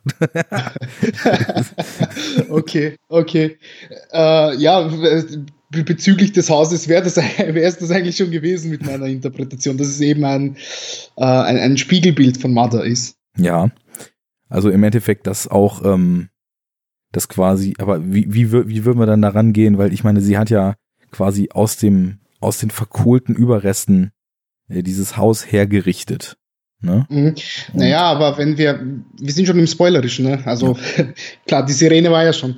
Ähm, am Ende ist ja eine andere Mother da, die neu geboren wird. Also warum nicht auch, auch das Haus, das aus, aus der Asche zu, zu etwas Neuem geformt wird? Das ist ja überhaupt sowieso wichtig. Ich, ich muss sagen, ich war extrem spät dran und ich kam genau in den Kinosaal, als das Paramount-Logo gerade auf dem, auf dem Screen war. Hab mich mhm. dann irgendwie noch so versucht, möglichst leise äh, zu meinem Platz zu, zu hechten und hab leider irgendwie nur so mit einem Auge diese erste Erschaffenssequenz mitgekriegt. Weil der Film mhm. startet ja mehr oder weniger mit einem Close-up von Javier Bardem, der ja, dieses, der ein verkohltes Haus oder äh, man sieht sein Gesicht und man sieht immer wieder Umschnitte auf ein verkohltes Haus, was sich quasi rückwärts ähm, im, in, in, gegen die Zeit äh, wieder zu etwas Heilem und zu etwas Schönen mhm. und Vollkommenen aufbaut. Und dann im nächsten Schnitt erwacht Jennifer Lawrence, nachdem Mother dort stand. Ähm, ja, und wie du sagst, der Film endet eben auch genauso. Damit, dass, dass das Haus dann wieder verkohlt, dass es wieder zugrunde gerichtet ist und äh, diese, wenn man so sagen will, Schöpfungsgeschichte oder nicht nur Schöpfungsgeschichte, sondern Geschichte von der Schöpfung bis zum Untergang quasi um ein neues beginnt. Ne? Das, das ist ja auch mhm. wieder so ein, weiterer religiöser Aspekt, äh, wenn man das Ganze, was man, was sich einem ja quasi aufdrängt, aber glücklicherweise eben nicht die einzige Lesart ist, wenn man das nun so, so religiös deuten will, dann man hat eben die Entstehungsgeschichte, aber äh, es wird ja auch so im Theologischen manchmal gesagt, ähm, wenn jetzt Gott die Welt erschaffen hat und Javier Bardem als der, der kreativ erschaffen will, nimmt ja hier schon so die Gottesrolle ein. Ähm, dass er eben schon das immer wieder in, in, in endloser Wiederholung getan hat. Und da wäre das dann ja hier ein Zyklus, den wir daraus sehen. Ja, ja, das ist richtig. Ich meine, äh, Javier Bardem meint ja auch äh, irgendwann einmal, okay, dieses Mal habe ich schon wieder vermasselt. Ja, also Ja. Das ist ja nicht das erste Mal, dass es gemacht hat, ja. Und es ist halt ein, wie du richtig sagst, ständiger Zyklus, der immer wieder von vorne beginnt, immer wieder etwas Neues bringt und ja, vielleicht auch äh, äh, Him irgendwann auch aus seinen Fehlern lernt und das, das Vollkommene erschaffen kann. Ja, und äh, da, da finde ich es total stark, wenn man diesen Zyklus so betrachtet und er sagt, ich habe es schon wieder verkackt. Das mhm. war bei, das war mir nämlich zum Beispiel aus dem Kopf gerutscht und jetzt, wo du es sagst, ist es wieder voll präsent. Das war nämlich für mich ein Indikator, dass nämlich unter anderem auch eine Art, den Film zu verstehen, eine total krasse Religionskritik ist. Und zwar nicht im Sinne von Glauben und biblischer Geschichte, sondern im Sinne von religiösem Wahn. Weil, ja. dass das Ganze ja den Bach runtergeht, äh, wir haben ja im weiteren Verlauf, als, als er und sie dann da sind und die Söhne kommen und sich gegenseitig erschlagen, ähm, holt ja, holt ja Javier Bardem quasi erstmal die ganze Familie, dann deren ganzen Bekannte in das Haus und er verfällt so dieser Anerkennung die diese ganzen Menschen ihm geben, die ihm ja irgendwie anhimmeln und äh, tausendmal danken und ihn als den Größten darstellen. Und das belebt ihn ja so stark. Aber mhm. das passiert ja einmal auf dieser Ebene, dann wird Mother schwanger und später, als er dann sein, sein nächstes Werk verfasst hat und die Leute also wirklich wie verblendete Pilgerer da auflaufen und ihn anhimmeln und das alles dann irgendwann völlig aus den Fugen gerät. Ähm, der Grund, dass das alles den Bach runtergeht, ist ja dass er quasi diese Anerkennung nicht abschütteln kann und im Endeffekt so einer gewissen Hybris erliegt, weil er, er stellt ja äh, die Anerkennung und die, die Zuneigung und eben auch das, das Anhimmeln und Beten der Leute über die Gesundheit, äh, jetzt wenn man das wörtlich nimmt, was man da sieht, seiner Frau, über den Zustand des Hauses, in dem er lebt und später dann sogar über die Gesundheit seines eigenen Kindes. Und das ist ja der Grund, warum alles den Bach runtergeht am Ende. Also da, da habe mhm. ich nämlich dann, und äh, dazu muss ich sagen, ich sehe Religionskritik, wo ich nur kann. Das äh, ist etwas, äh, was man gar nicht genug tun kann, meiner Meinung nach. Und äh, dementsprechend habe ich das da auch so drin gesehen. Klingt das plausibel für dich? Hat es vielleicht auch ähnliche Gedanken? Äh, ja, das klingt sehr plausibel und ich habe auch ähnliche Gedanken gehabt. Und in dem, in dem Wahn, den du ja schon angesprochen hast, habe ich, hab ich mir auch so Gedanken gemacht, vielleicht, vielleicht hat sich ja Aronofsky ja selber so ein bisschen an die eigene Nase gefasst und er ist Javier Bardem, denn wir wissen, er ist mittlerweile, ist er verheiratet mit Jennifer Lawrence oder nur in einer Beziehung? Weiß man das? Ich bin ja, was so Gossip betrifft, voll raus, aber ich hatte auch jetzt mitgekriegt, dass die sich wohl zumindest während des Drehs gedatet haben. Ja, ich, ich glaube, die sind noch immer zusammen. Mhm. Ähm, auf jeden Fall, dass, dass er Javier Badem quasi ist und quasi sich selber zeigt, wie er als Künstler eine Schaffensphase hat und sich darauf konzentrieren muss und ja, wenn man, wenn man so eine Blockade hat, einfach neue Inspirationen suchen muss. Ja. Und seine Frau ist dann die, die ihn dabei unterstützt, aber sich gleichzeitig selbst aufopfert und alles macht, damit er, der Familienernährer, sage ich jetzt mal ganz plump unter Anführungszeichen, zum Erfolg kommt, damit er etwas schaffen kann.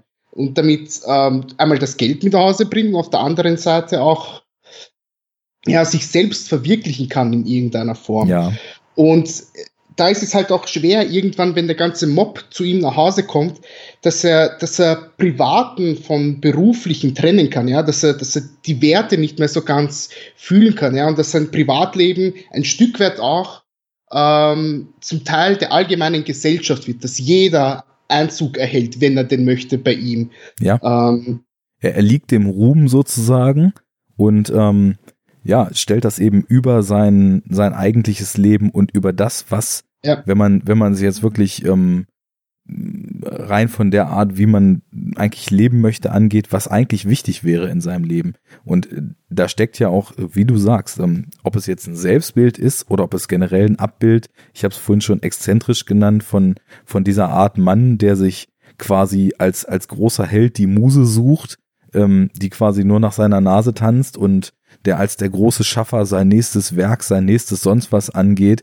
Und im Endeffekt ähm, ist die Muse dann aber auch nur so gut, wie sie ihm Inspiration gibt und entmenschlicht auch die jeweilige Frau, die das darstellt, total, weil sie, sie dient zur Inspiration und so lange ist sie dann halt quasi wie so ein Accessoire gerade tauglich und wenn das nicht mehr funktioniert, wird es eben weggeworfen und dann kommt die nächste Muse oder man suhlt sich eben in dem Ruhm den, das Werk, was man mhm. durch sie jetzt in Häkchen, weil ich finde das mit diesen äh, Musen und Inspirationen und so weiter sowieso immer etwas fragwürdig. Ich bin nun kein Künstler, ich kann mich da nicht reindenken, aber äh, ja, man weiß ja, also wenn man jemanden um sich hat, den man gern hat, dass man dann teilweise auch so ein bisschen aufblüht. Das will ich jetzt nicht abstreiten, aber nichtsdestotrotz, ähm, im Endeffekt, den Ruhm hat ja dann der Künstler und nicht quasi seine Inspiration. Und das könnte auch so ein ganz mhm. allgemeiner mhm. Kommentar auf, auf diese Welten sein von Künstlern, von Schauspielern, von Regisseuren, die im Endeffekt dann doch dem Ruhm erliegen.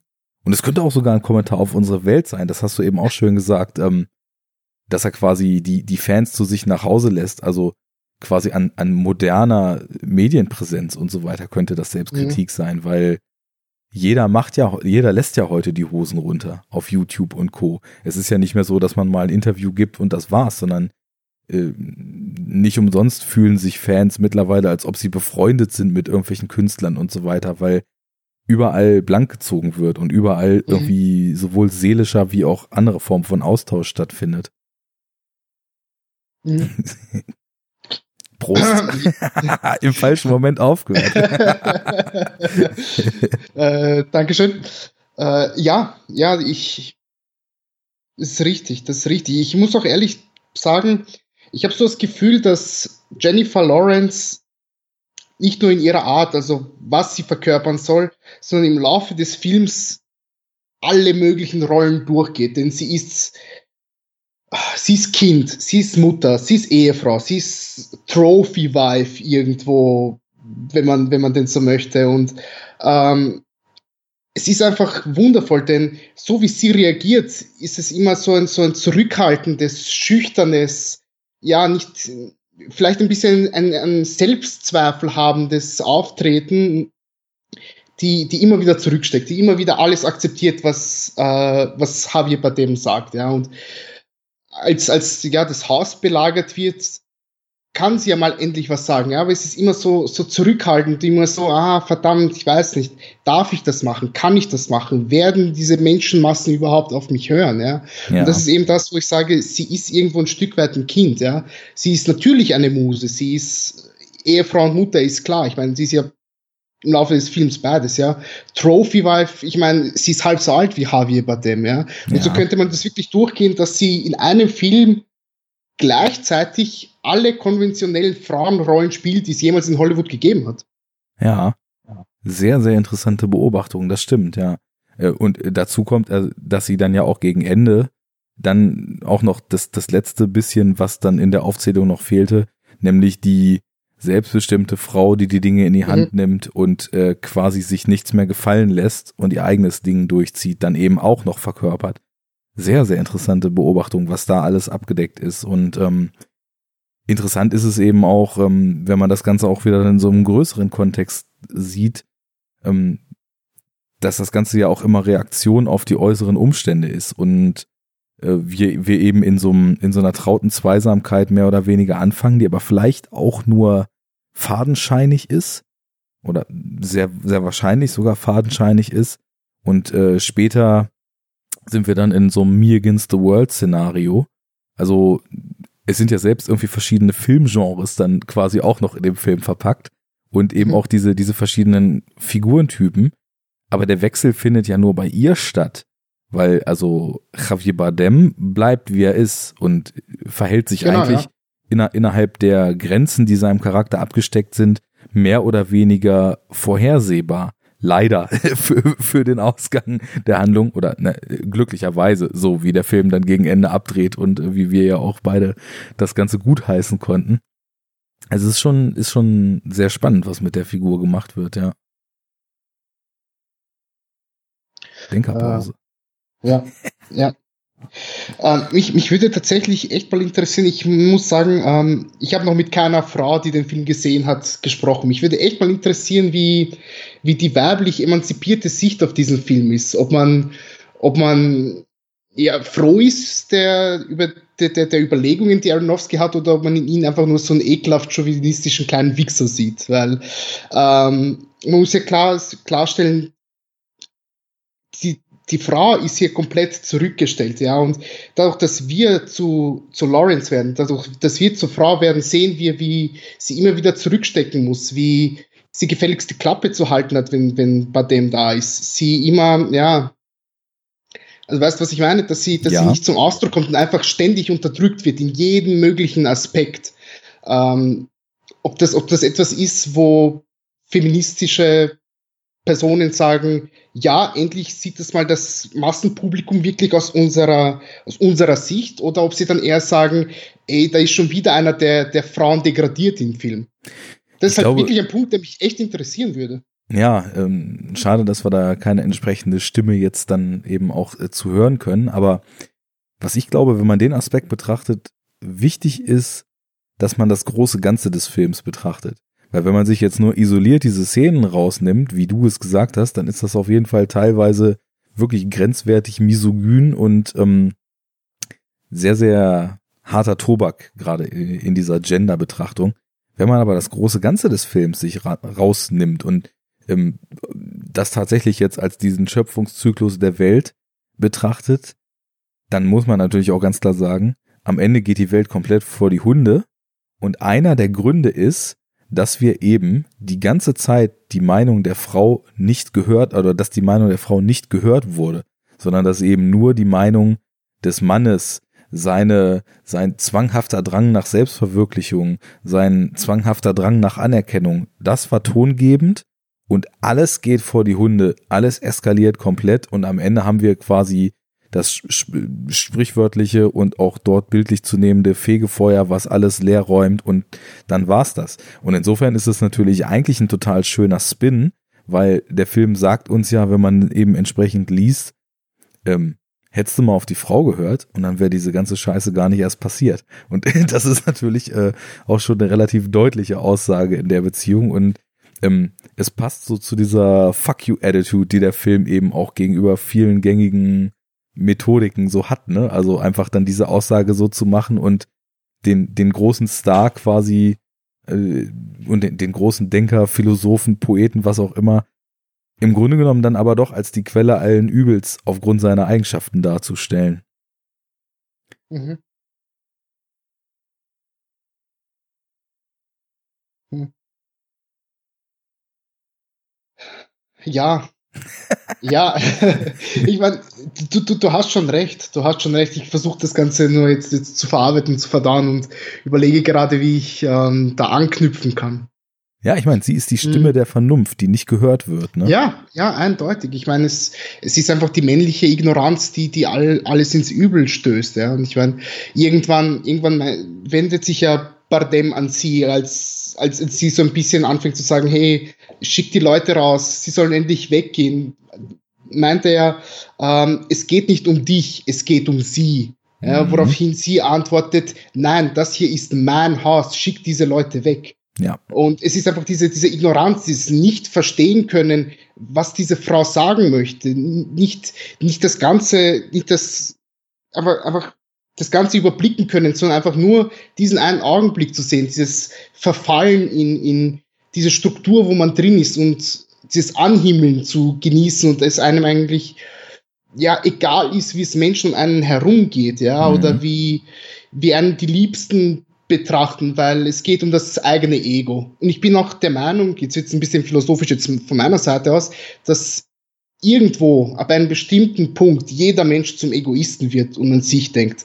Bei manchen ist es vielleicht früher, bei manchen später, aber keine Ahnung, spätestens wenn wir irgendwo in einer Krisensituation sind und Krieg herrscht und wir nichts mehr zum Essen haben, werde ich wahrscheinlich auch jemand sein, muss ich ganz ehrlich zugeben, der statt dass ich das, das also ich werde was essen, weil ich mich selbst retten möchte und nicht verhungern will. Und wenn dann, keine Ahnung, liebste Menschen da sind, dann muss ich sagen, ja, sorry. Weißt du, wie ich meine? Naja.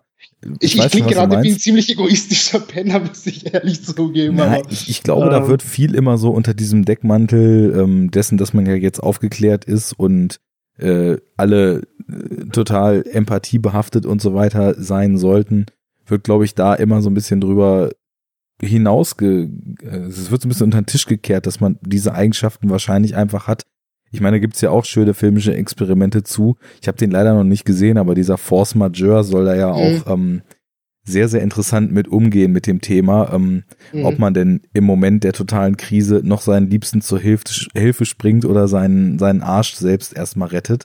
Und wie du sagst, das ist, glaube ich, da sind die Grenzen natürlich, glaube ich, verschoben, aber ähm, im Endeffekt ist, glaube ich, der Überlebenstrieb bei den meisten Menschen so ausgeprägt, dass es wahrscheinlich auf das hinausläuft. Und das würde ich jetzt auch gar nicht als ultra egoistisch oder total barbarisch einstufen, was du da gerade mhm. geschildert hast, sondern wahrscheinlich nur als eine Wahrheit über das Menschsein, die von vielen gern ignoriert wird, weil sie halt einfach nicht mehr, äh, nicht mehr die korrekte Art und Weise ist, weil wir eben, weil wir eben teilen sollen, weil wir eben ähm, uns um unsere Miteinander, äh, uns um unsere Mitmenschen kümmern sollen und so weiter. Was man ja auch alles bis zu einem gewissen Grad macht. Ähm, nur wo die Grenze dann ist, ab der man dann eben doch sich selbst am nächsten ist, ist natürlich echt interessant. Und, mhm. und das, das, ja, würde ich auch, denke ich mal, so unterschreiben, wie du sagst. Klingt drastisch, ist aber wahrscheinlich so. Äh, ja. Ich hoffe, wir ja. kommen nicht in die Situation, es ausloten zu müssen, aber. Ja. Wie kann man das? Wollen wir uns wieder freudigeren Dingen widmen wie Mother? ja. Genug der Philosophie. Ein, ein großer Spaß. Für die ganze Familie. ja. Ähm, ich wollte nochmal zurück, was du eben gesagt hast mit den, ähm, mit den Männer- und Frauenrollen. Interessant ist allerdings, dass quasi das Konzept, was wir bei Badem und bei Mother dann eben so ausgeprägt haben, dass das ja bei quasi, ich nenne sie jetzt einfach mal den Adam und Eva ähm, Äquivalenten, nämlich Ed Harris und Michelle Pfeiffer, dass es da ja so ein bisschen umgekehrt ist. Und das ist ja sowieso dieses ähm, der Bibelgeschichte schon inhärente äh, Frauenhasser-Ding, dass Eva halt mit böser Zunge Adam verführt äh, vom, vom Garten der sonst was. Also ich bin absolut nicht bibelfest, ne? Aber äh, da von diesem Apfel, wenn's, wenn ich mich nicht irre, dazu zu zehren, ne? Ist, ist doch, glaube ich, so, dass sie ihn da mit Engelszungen verführt und dann fliegen beide aus dem Paradies raus, deswegen, oder? Keine Ahnung, ich bin auch alles andere als bibelfest. Okay. Ich, ich glaube, die Geschichte ist so. Und es ist ja auch hier im Film so, dass ähm, Michelle Pfeiffer Ed Harris dazu verführt, das, was vorher eigentlich tabu war, alleine oben in dieses Zimmer reinzugehen. Und mhm. ähm, dann das Ganze ja auch darin endet, dass quasi dieser Kristall, den, den er da oben hat, der eben genauso mhm. auch wie die, Medi wie die Medizin und äh, wie das Blut und so weiter, also eins der Symbole ist, über die ich mir auch nach einmal schauen noch keinen Reim machen konnte. Aber dieser Kristall dann eben kaputt geht und somit quasi ähm, jetzt wieder in die Bibel übersetzt, äh, das Zehren vom Apfel stattgefunden hat und die beiden dann mehr oder weniger aus dem Paradies rausfliegen erstmal. Und ja, bei denen ist es ja dann eben andersrum. Also ich meine, Ed Harris, ne, so schräg das ist, dass er da auftaucht, er ist ja eigentlich eine total nette Figur. Und klar, er hält sich nicht ans Rauchverbot, aber ansonsten, von dieser leichten Creepiness mal abgesehen, ist er eigentlich ein netter Typ. Ähm, sie hingegen ja, wirkt dann doch schon eher bitchig. Ja, ja, das stimmt. Das stimmt. Ähm, Michelle Pfeiffer macht das aber echt gut. Absolut, ja. Richtig starke Performance, ja. Hm.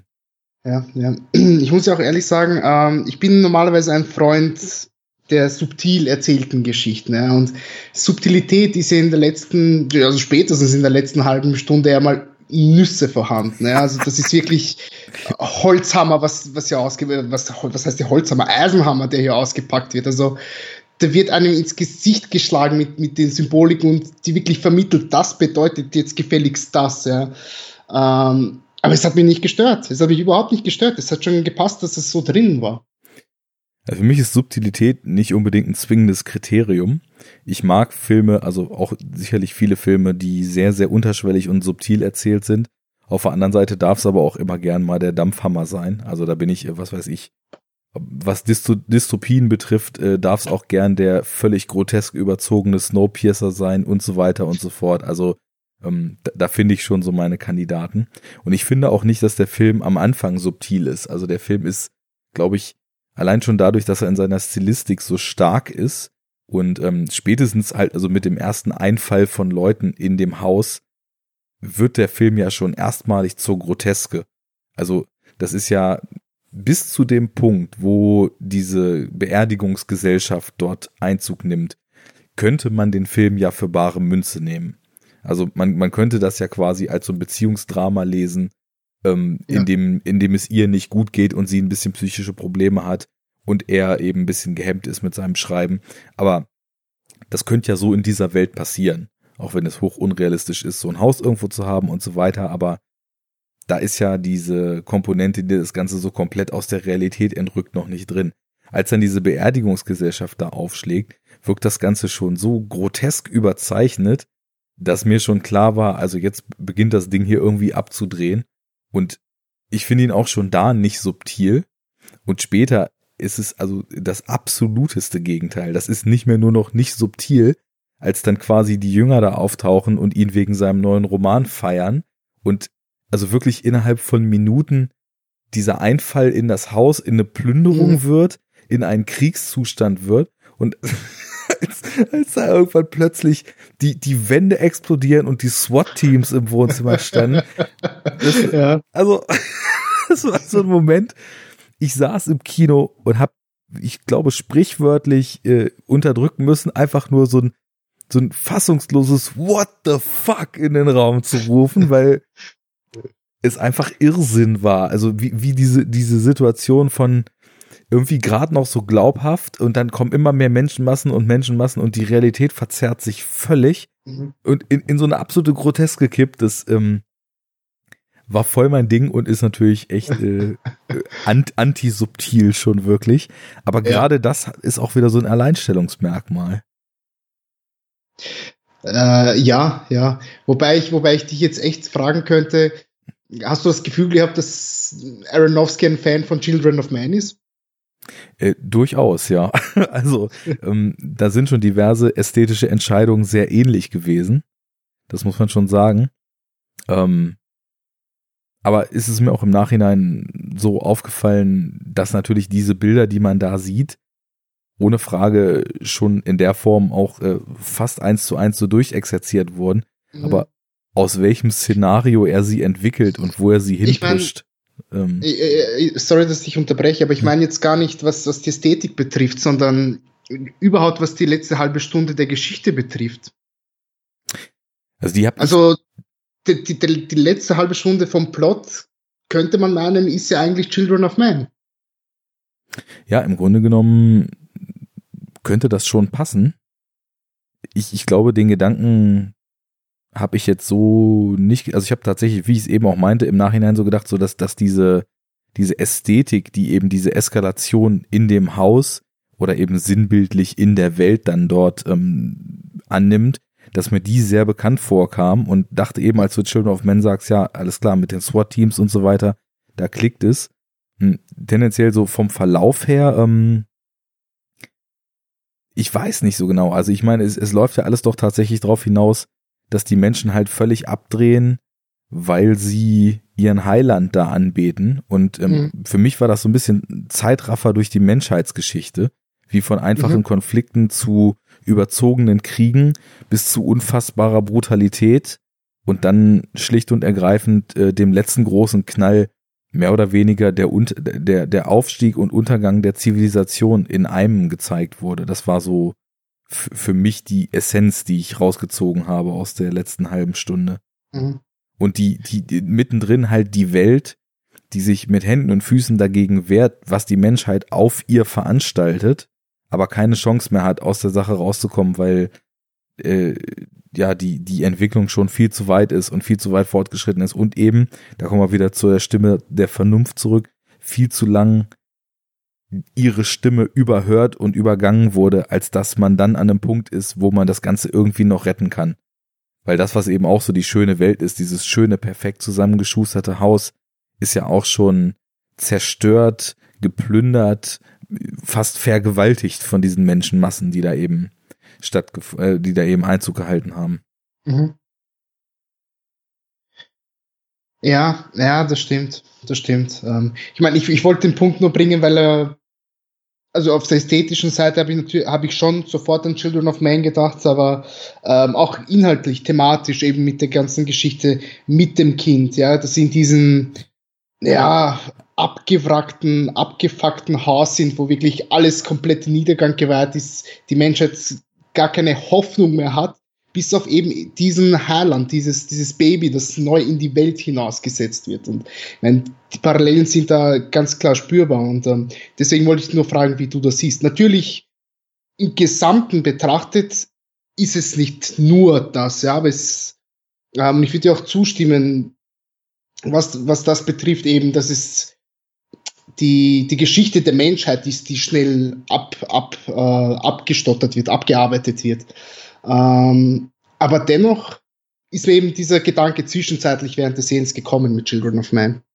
Liegt auf jeden Fall auch nah und für, äh, danke, dass du nochmal ausgeführt hast, was du da jetzt genau mit meintest. Ähm, ich glaube, ich war zu sehr schon dann doch in dieser Bibelsymbolik drin, um das erstmal so zu denken.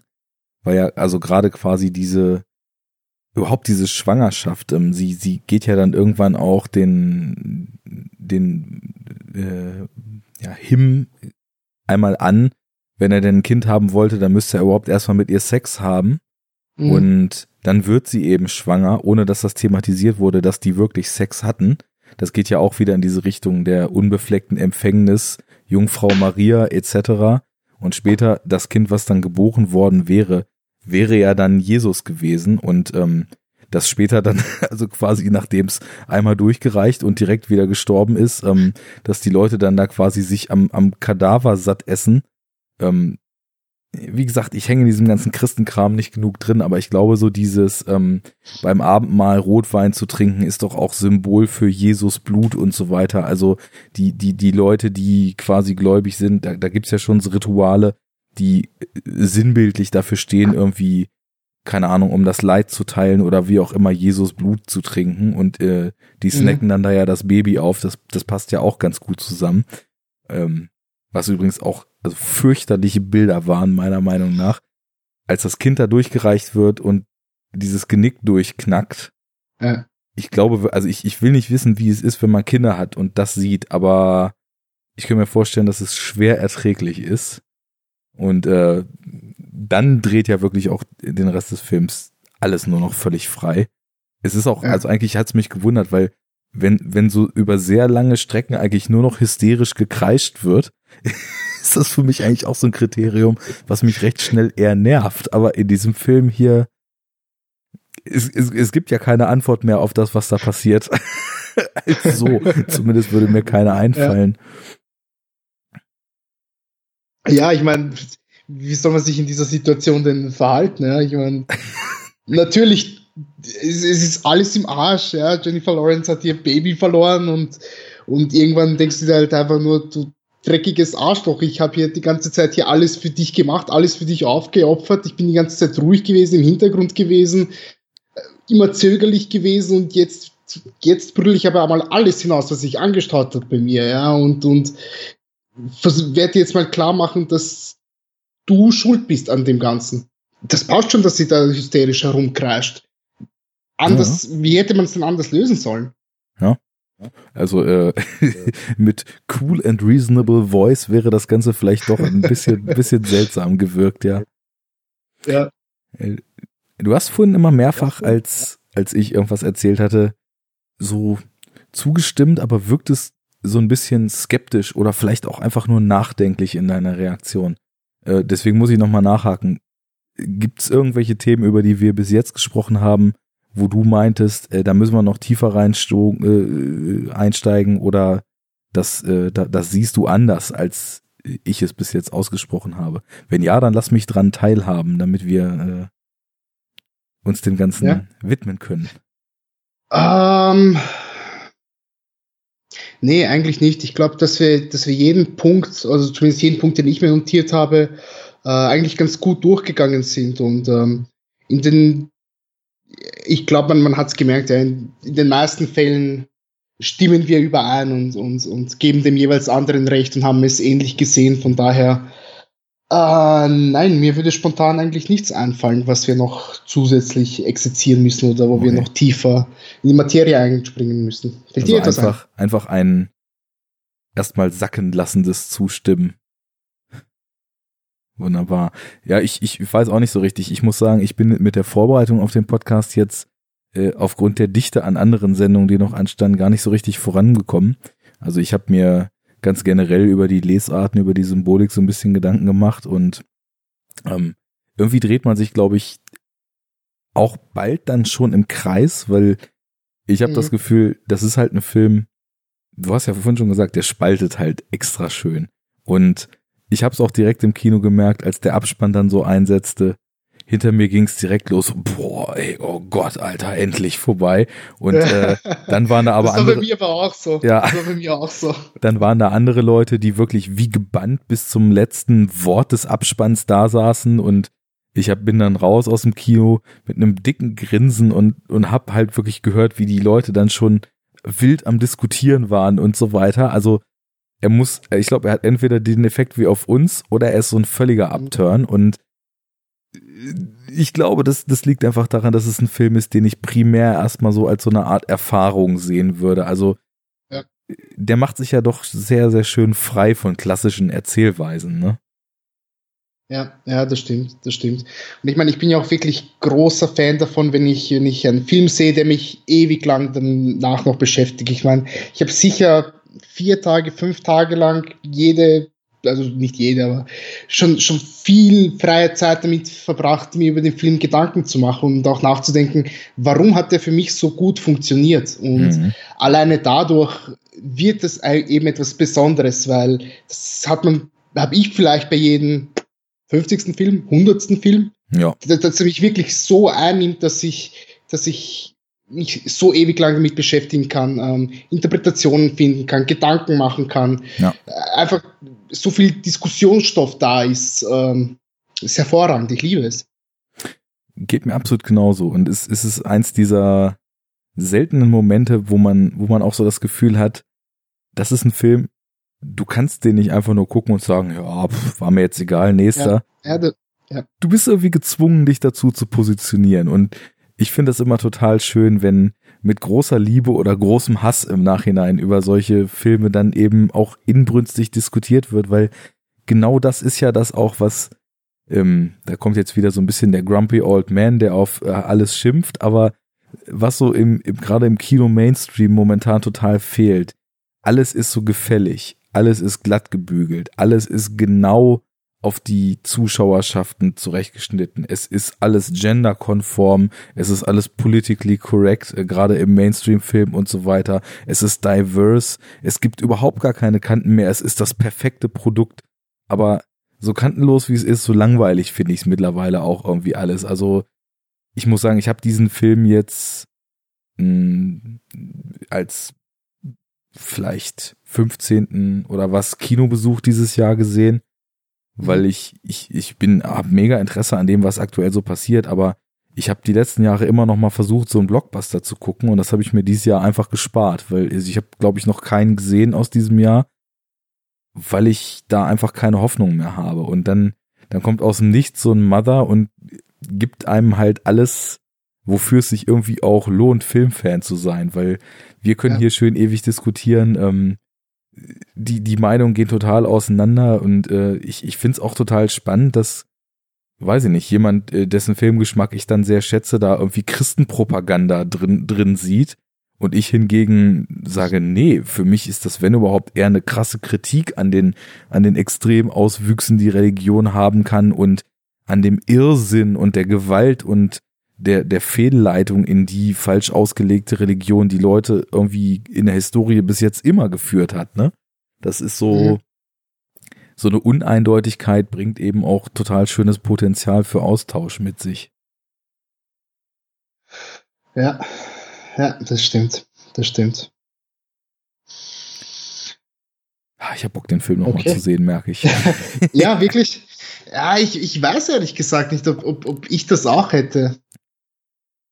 Ja, doch, doch. Äh, vielleicht, vielleicht um, um mich auf, an, auf, auf andere Sachen zu konzentrieren oder, oder mal, ihn mal anders wirken zu lassen auf mich. aber ich muss sagen, einmal war cool, er dauert zwei Stunden, fühlt sich aber ehrlich gesagt wie vier an. ähm, nicht, dass er langweilig wäre oder, oder, oder lang, er ist schon behäbig erzählt eine Zeit lang. Ähm, aber er, er, fühlt sich einfach wirklich verdammt lang an. Ja? Und das wäre vielleicht so der eine Kritikpunkt, den ich bringen würde, dass er schon so ein bisschen ja, schwer zu sagen. Ich habe so, keine Ahnung, jede, alle zehn Minuten auf die Uhr geschaut und gedacht, okay, jetzt wäre schon eine halbe Stunde um. Weißt du, wie ich meine? Okay. Und das ähm, ist etwas, so ich sage, ja, ist cool. Im Endeffekt hat es mir wirklich sehr, sehr gut gefallen. Haben wir ja jetzt die letzten anderthalb Stunden besprochen, warum. Und ähm, aber ich könnte durchaus noch, weiß nicht, ein halbes Jahr warten, bis ich ihn mir noch, noch mal ans, ansehe zumindest. Ja, ähm, ich, ich glaube, ich weiß, worauf du vielleicht auch nicht anspielst, aber was vielleicht so ein bisschen maßgeblich war oder zumindest einen Einfluss hatte auf diese Wahrnehmung. Man muss schon sagen, und das ist was, was ich jetzt erstmal einfach so neutral feststelle, was mir auch gerade eben erst bewusst wird, der Film ist schon relativ gleichförmig. Also er spielt zum einen ja. die ganze Zeit in demselben Setting. Gut, es gibt zig großartige Kammerspiele, das ist erstmal kein Hindernis. Ähm, diese Kammerspiele, die alle an einem, an, an einem Ort spielen und äh, sich eben sehr, sehr stark über ihre Figuren definieren, setzen aber definitiv andere Schwerpunkte, als es jetzt dieser Film hier tut. Und ähm, im Endeffekt, du hast den gleichen Ablauf mehr oder weniger zweimal im Film. Also wir haben diese erste Eskalation, die irgendwie gerade noch gepuffert wird, dann geht die Schwangerschaft los, ähm, dann, dann schreibt er sein neues Buch mehr oder weniger nahtlos und dann passiert im Grunde genommen eigentlich das, was vorher schon mal in abgeschwächter Form passiert ist, nochmal, nur dreht dann einfach völlig am Schlappen irgendwann. Und ähm, ich kann mir schon vorstellen, dass man das auch so ein bisschen als redundant empfindet und wenn dann quasi das zweite Mal die Menschenmassen einfallen, dass man sich fragt, hä, das habe ich doch eben jetzt schon mal gesehen. Äh, warum passiert jetzt hier im Endeffekt genau dasselbe nochmal?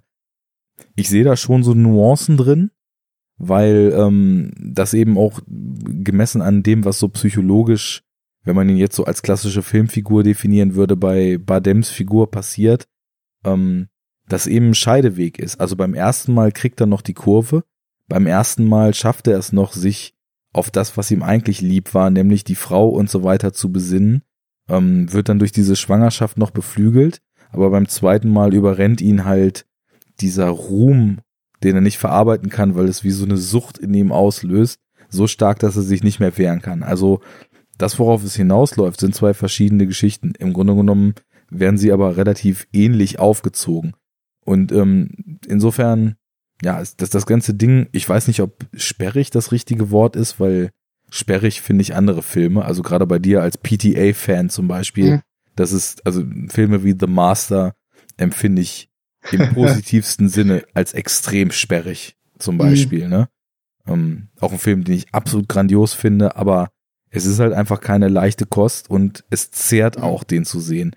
Und ähm, das habe ich hier ein bisschen anders noch empfunden. Also zehren tut der Film auf jeden Fall, aber fast schon, weil er irgendwann so over the top und so grotesk ist, dass man ja, also ich, ich, ich war dann, ich habe durch diese krasse Überzeichnung so eine gewisse ähm, verblüffte Distanz zu dem Ganzen gekriegt und äh, wurde dann dadurch noch so weiter mitgerissen. Aber nichtsdestotrotz kann man es, glaube ich, auch schon als sehr, also fordernd war es auf jeden Fall. Und äh, ich habe auch jetzt Meinungen gehört, die dann sagten, also, dass sie insgesamt schon dann doch mit einem sehr beklemmten Gefühl aus dem Film rausgekommen sind.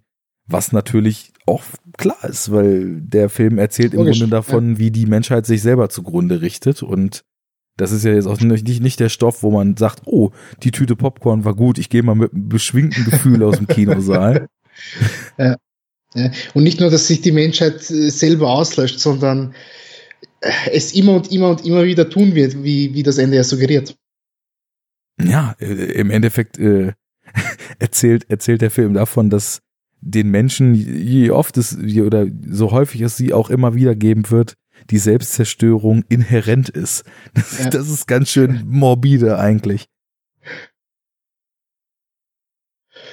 Ja. Ja, okay. Ja. Äh, hättest du noch einen Punkt, den du ansprechen möchtest? Ich glaube nicht. Ich glaube, das war schon äh, okay. zu meiner Zufriedenheit und ich hoffe auch zu deiner. Schön. Ja, auf, auf jeden Fall hat mir, hat mir Spaß gemacht. Ich habe, wie gesagt, viel Redebedarf äh, bei Mother gehabt und konnte das endlich mal hier als Ventil nutzen, um alles rauszulassen, was, äh, was mir so in den, in den Kopf geschossen ist. Sehr schön. Ich habe gerade mal aus der Spur rausgezoomt. Ich glaube, ich bin auch nicht in mein übliches Muster verfallen und habe dich so in Grund und Boden geredet, dass du gar nicht mehr zu Wort gekommen bist. Ähm, ist ein kleiner äh, Fauxpas, der mir öfter mal passiert. Das sieht einigermaßen nee. ausgeglichen aus. okay, nee, das, das, das passt schon. Aber selbst wenn es selbst wenn's andersherum gewesen wäre. Ja, äh, Hauptsache, äh, es hat dir Spaß gemacht. Mir auf jeden ja. Fall. Hat mich gefreut, dass wir mal gequatscht haben. Ähm, wie du Vielen schon angekündigt Dank, hast. Wird ja nochmal passieren. Mhm. Äh, dann bei euch drüben. In welchem Podcast? Wo müssen die Hörer hingehen, um euch zu finden? Ja, äh, bei Bildnachwirkung. Wir sind äh, zu finden unter bildnachwirkung.libsyn.com. Ah, okay. Oder auch, wo sind wir noch vertreten? Auf Twitter at Bildnachwirkung, auf Facebook kann man uns finden. Ähm, und auf Letterboxd bin ich auch vertreten. Und der Juri genauso. Super, dann empfehle ich allen Leuten, ähm, die jetzt natürlich nach diesem Podcast sich schon äh, die Smartphones in den Taschen rauskramen, um zu abonnieren und zu folgen. Äh, empfehle ich allen, das jetzt auch dann wirklich zu tun. Äh, allen einen schönen weiteren, ja, schön, das müsst ihr euch jetzt in Anführungszeichen denken, weiteren Horror-Oktober. Ähm, ich hoffe, ihr werdet reichlich Geslashe, reichlich bis zum Zerreißen gespannte Momente, reichlich Zombies, Vampire, ähm, Mutationen und körperliche Verunstaltungen erfahren. Und bevor ich mich jetzt hier völlig in Grund und Boden, äh, nein, um Kopf und Kragen, äh, mein Gehirn funktioniert schon nicht mehr, rede, wünsche ich allen noch eine schöne Zeit. Danke euch fürs Zuhören und hoffe, dass ich euch auch in der Frequenz der letzten Tage für den Rest des Monats noch weitere Sendungen vor den Latz knalle. Macht's gut, Leute. Danke, Nenat. Danke, dass ich da dabei sein durfte. Ciao.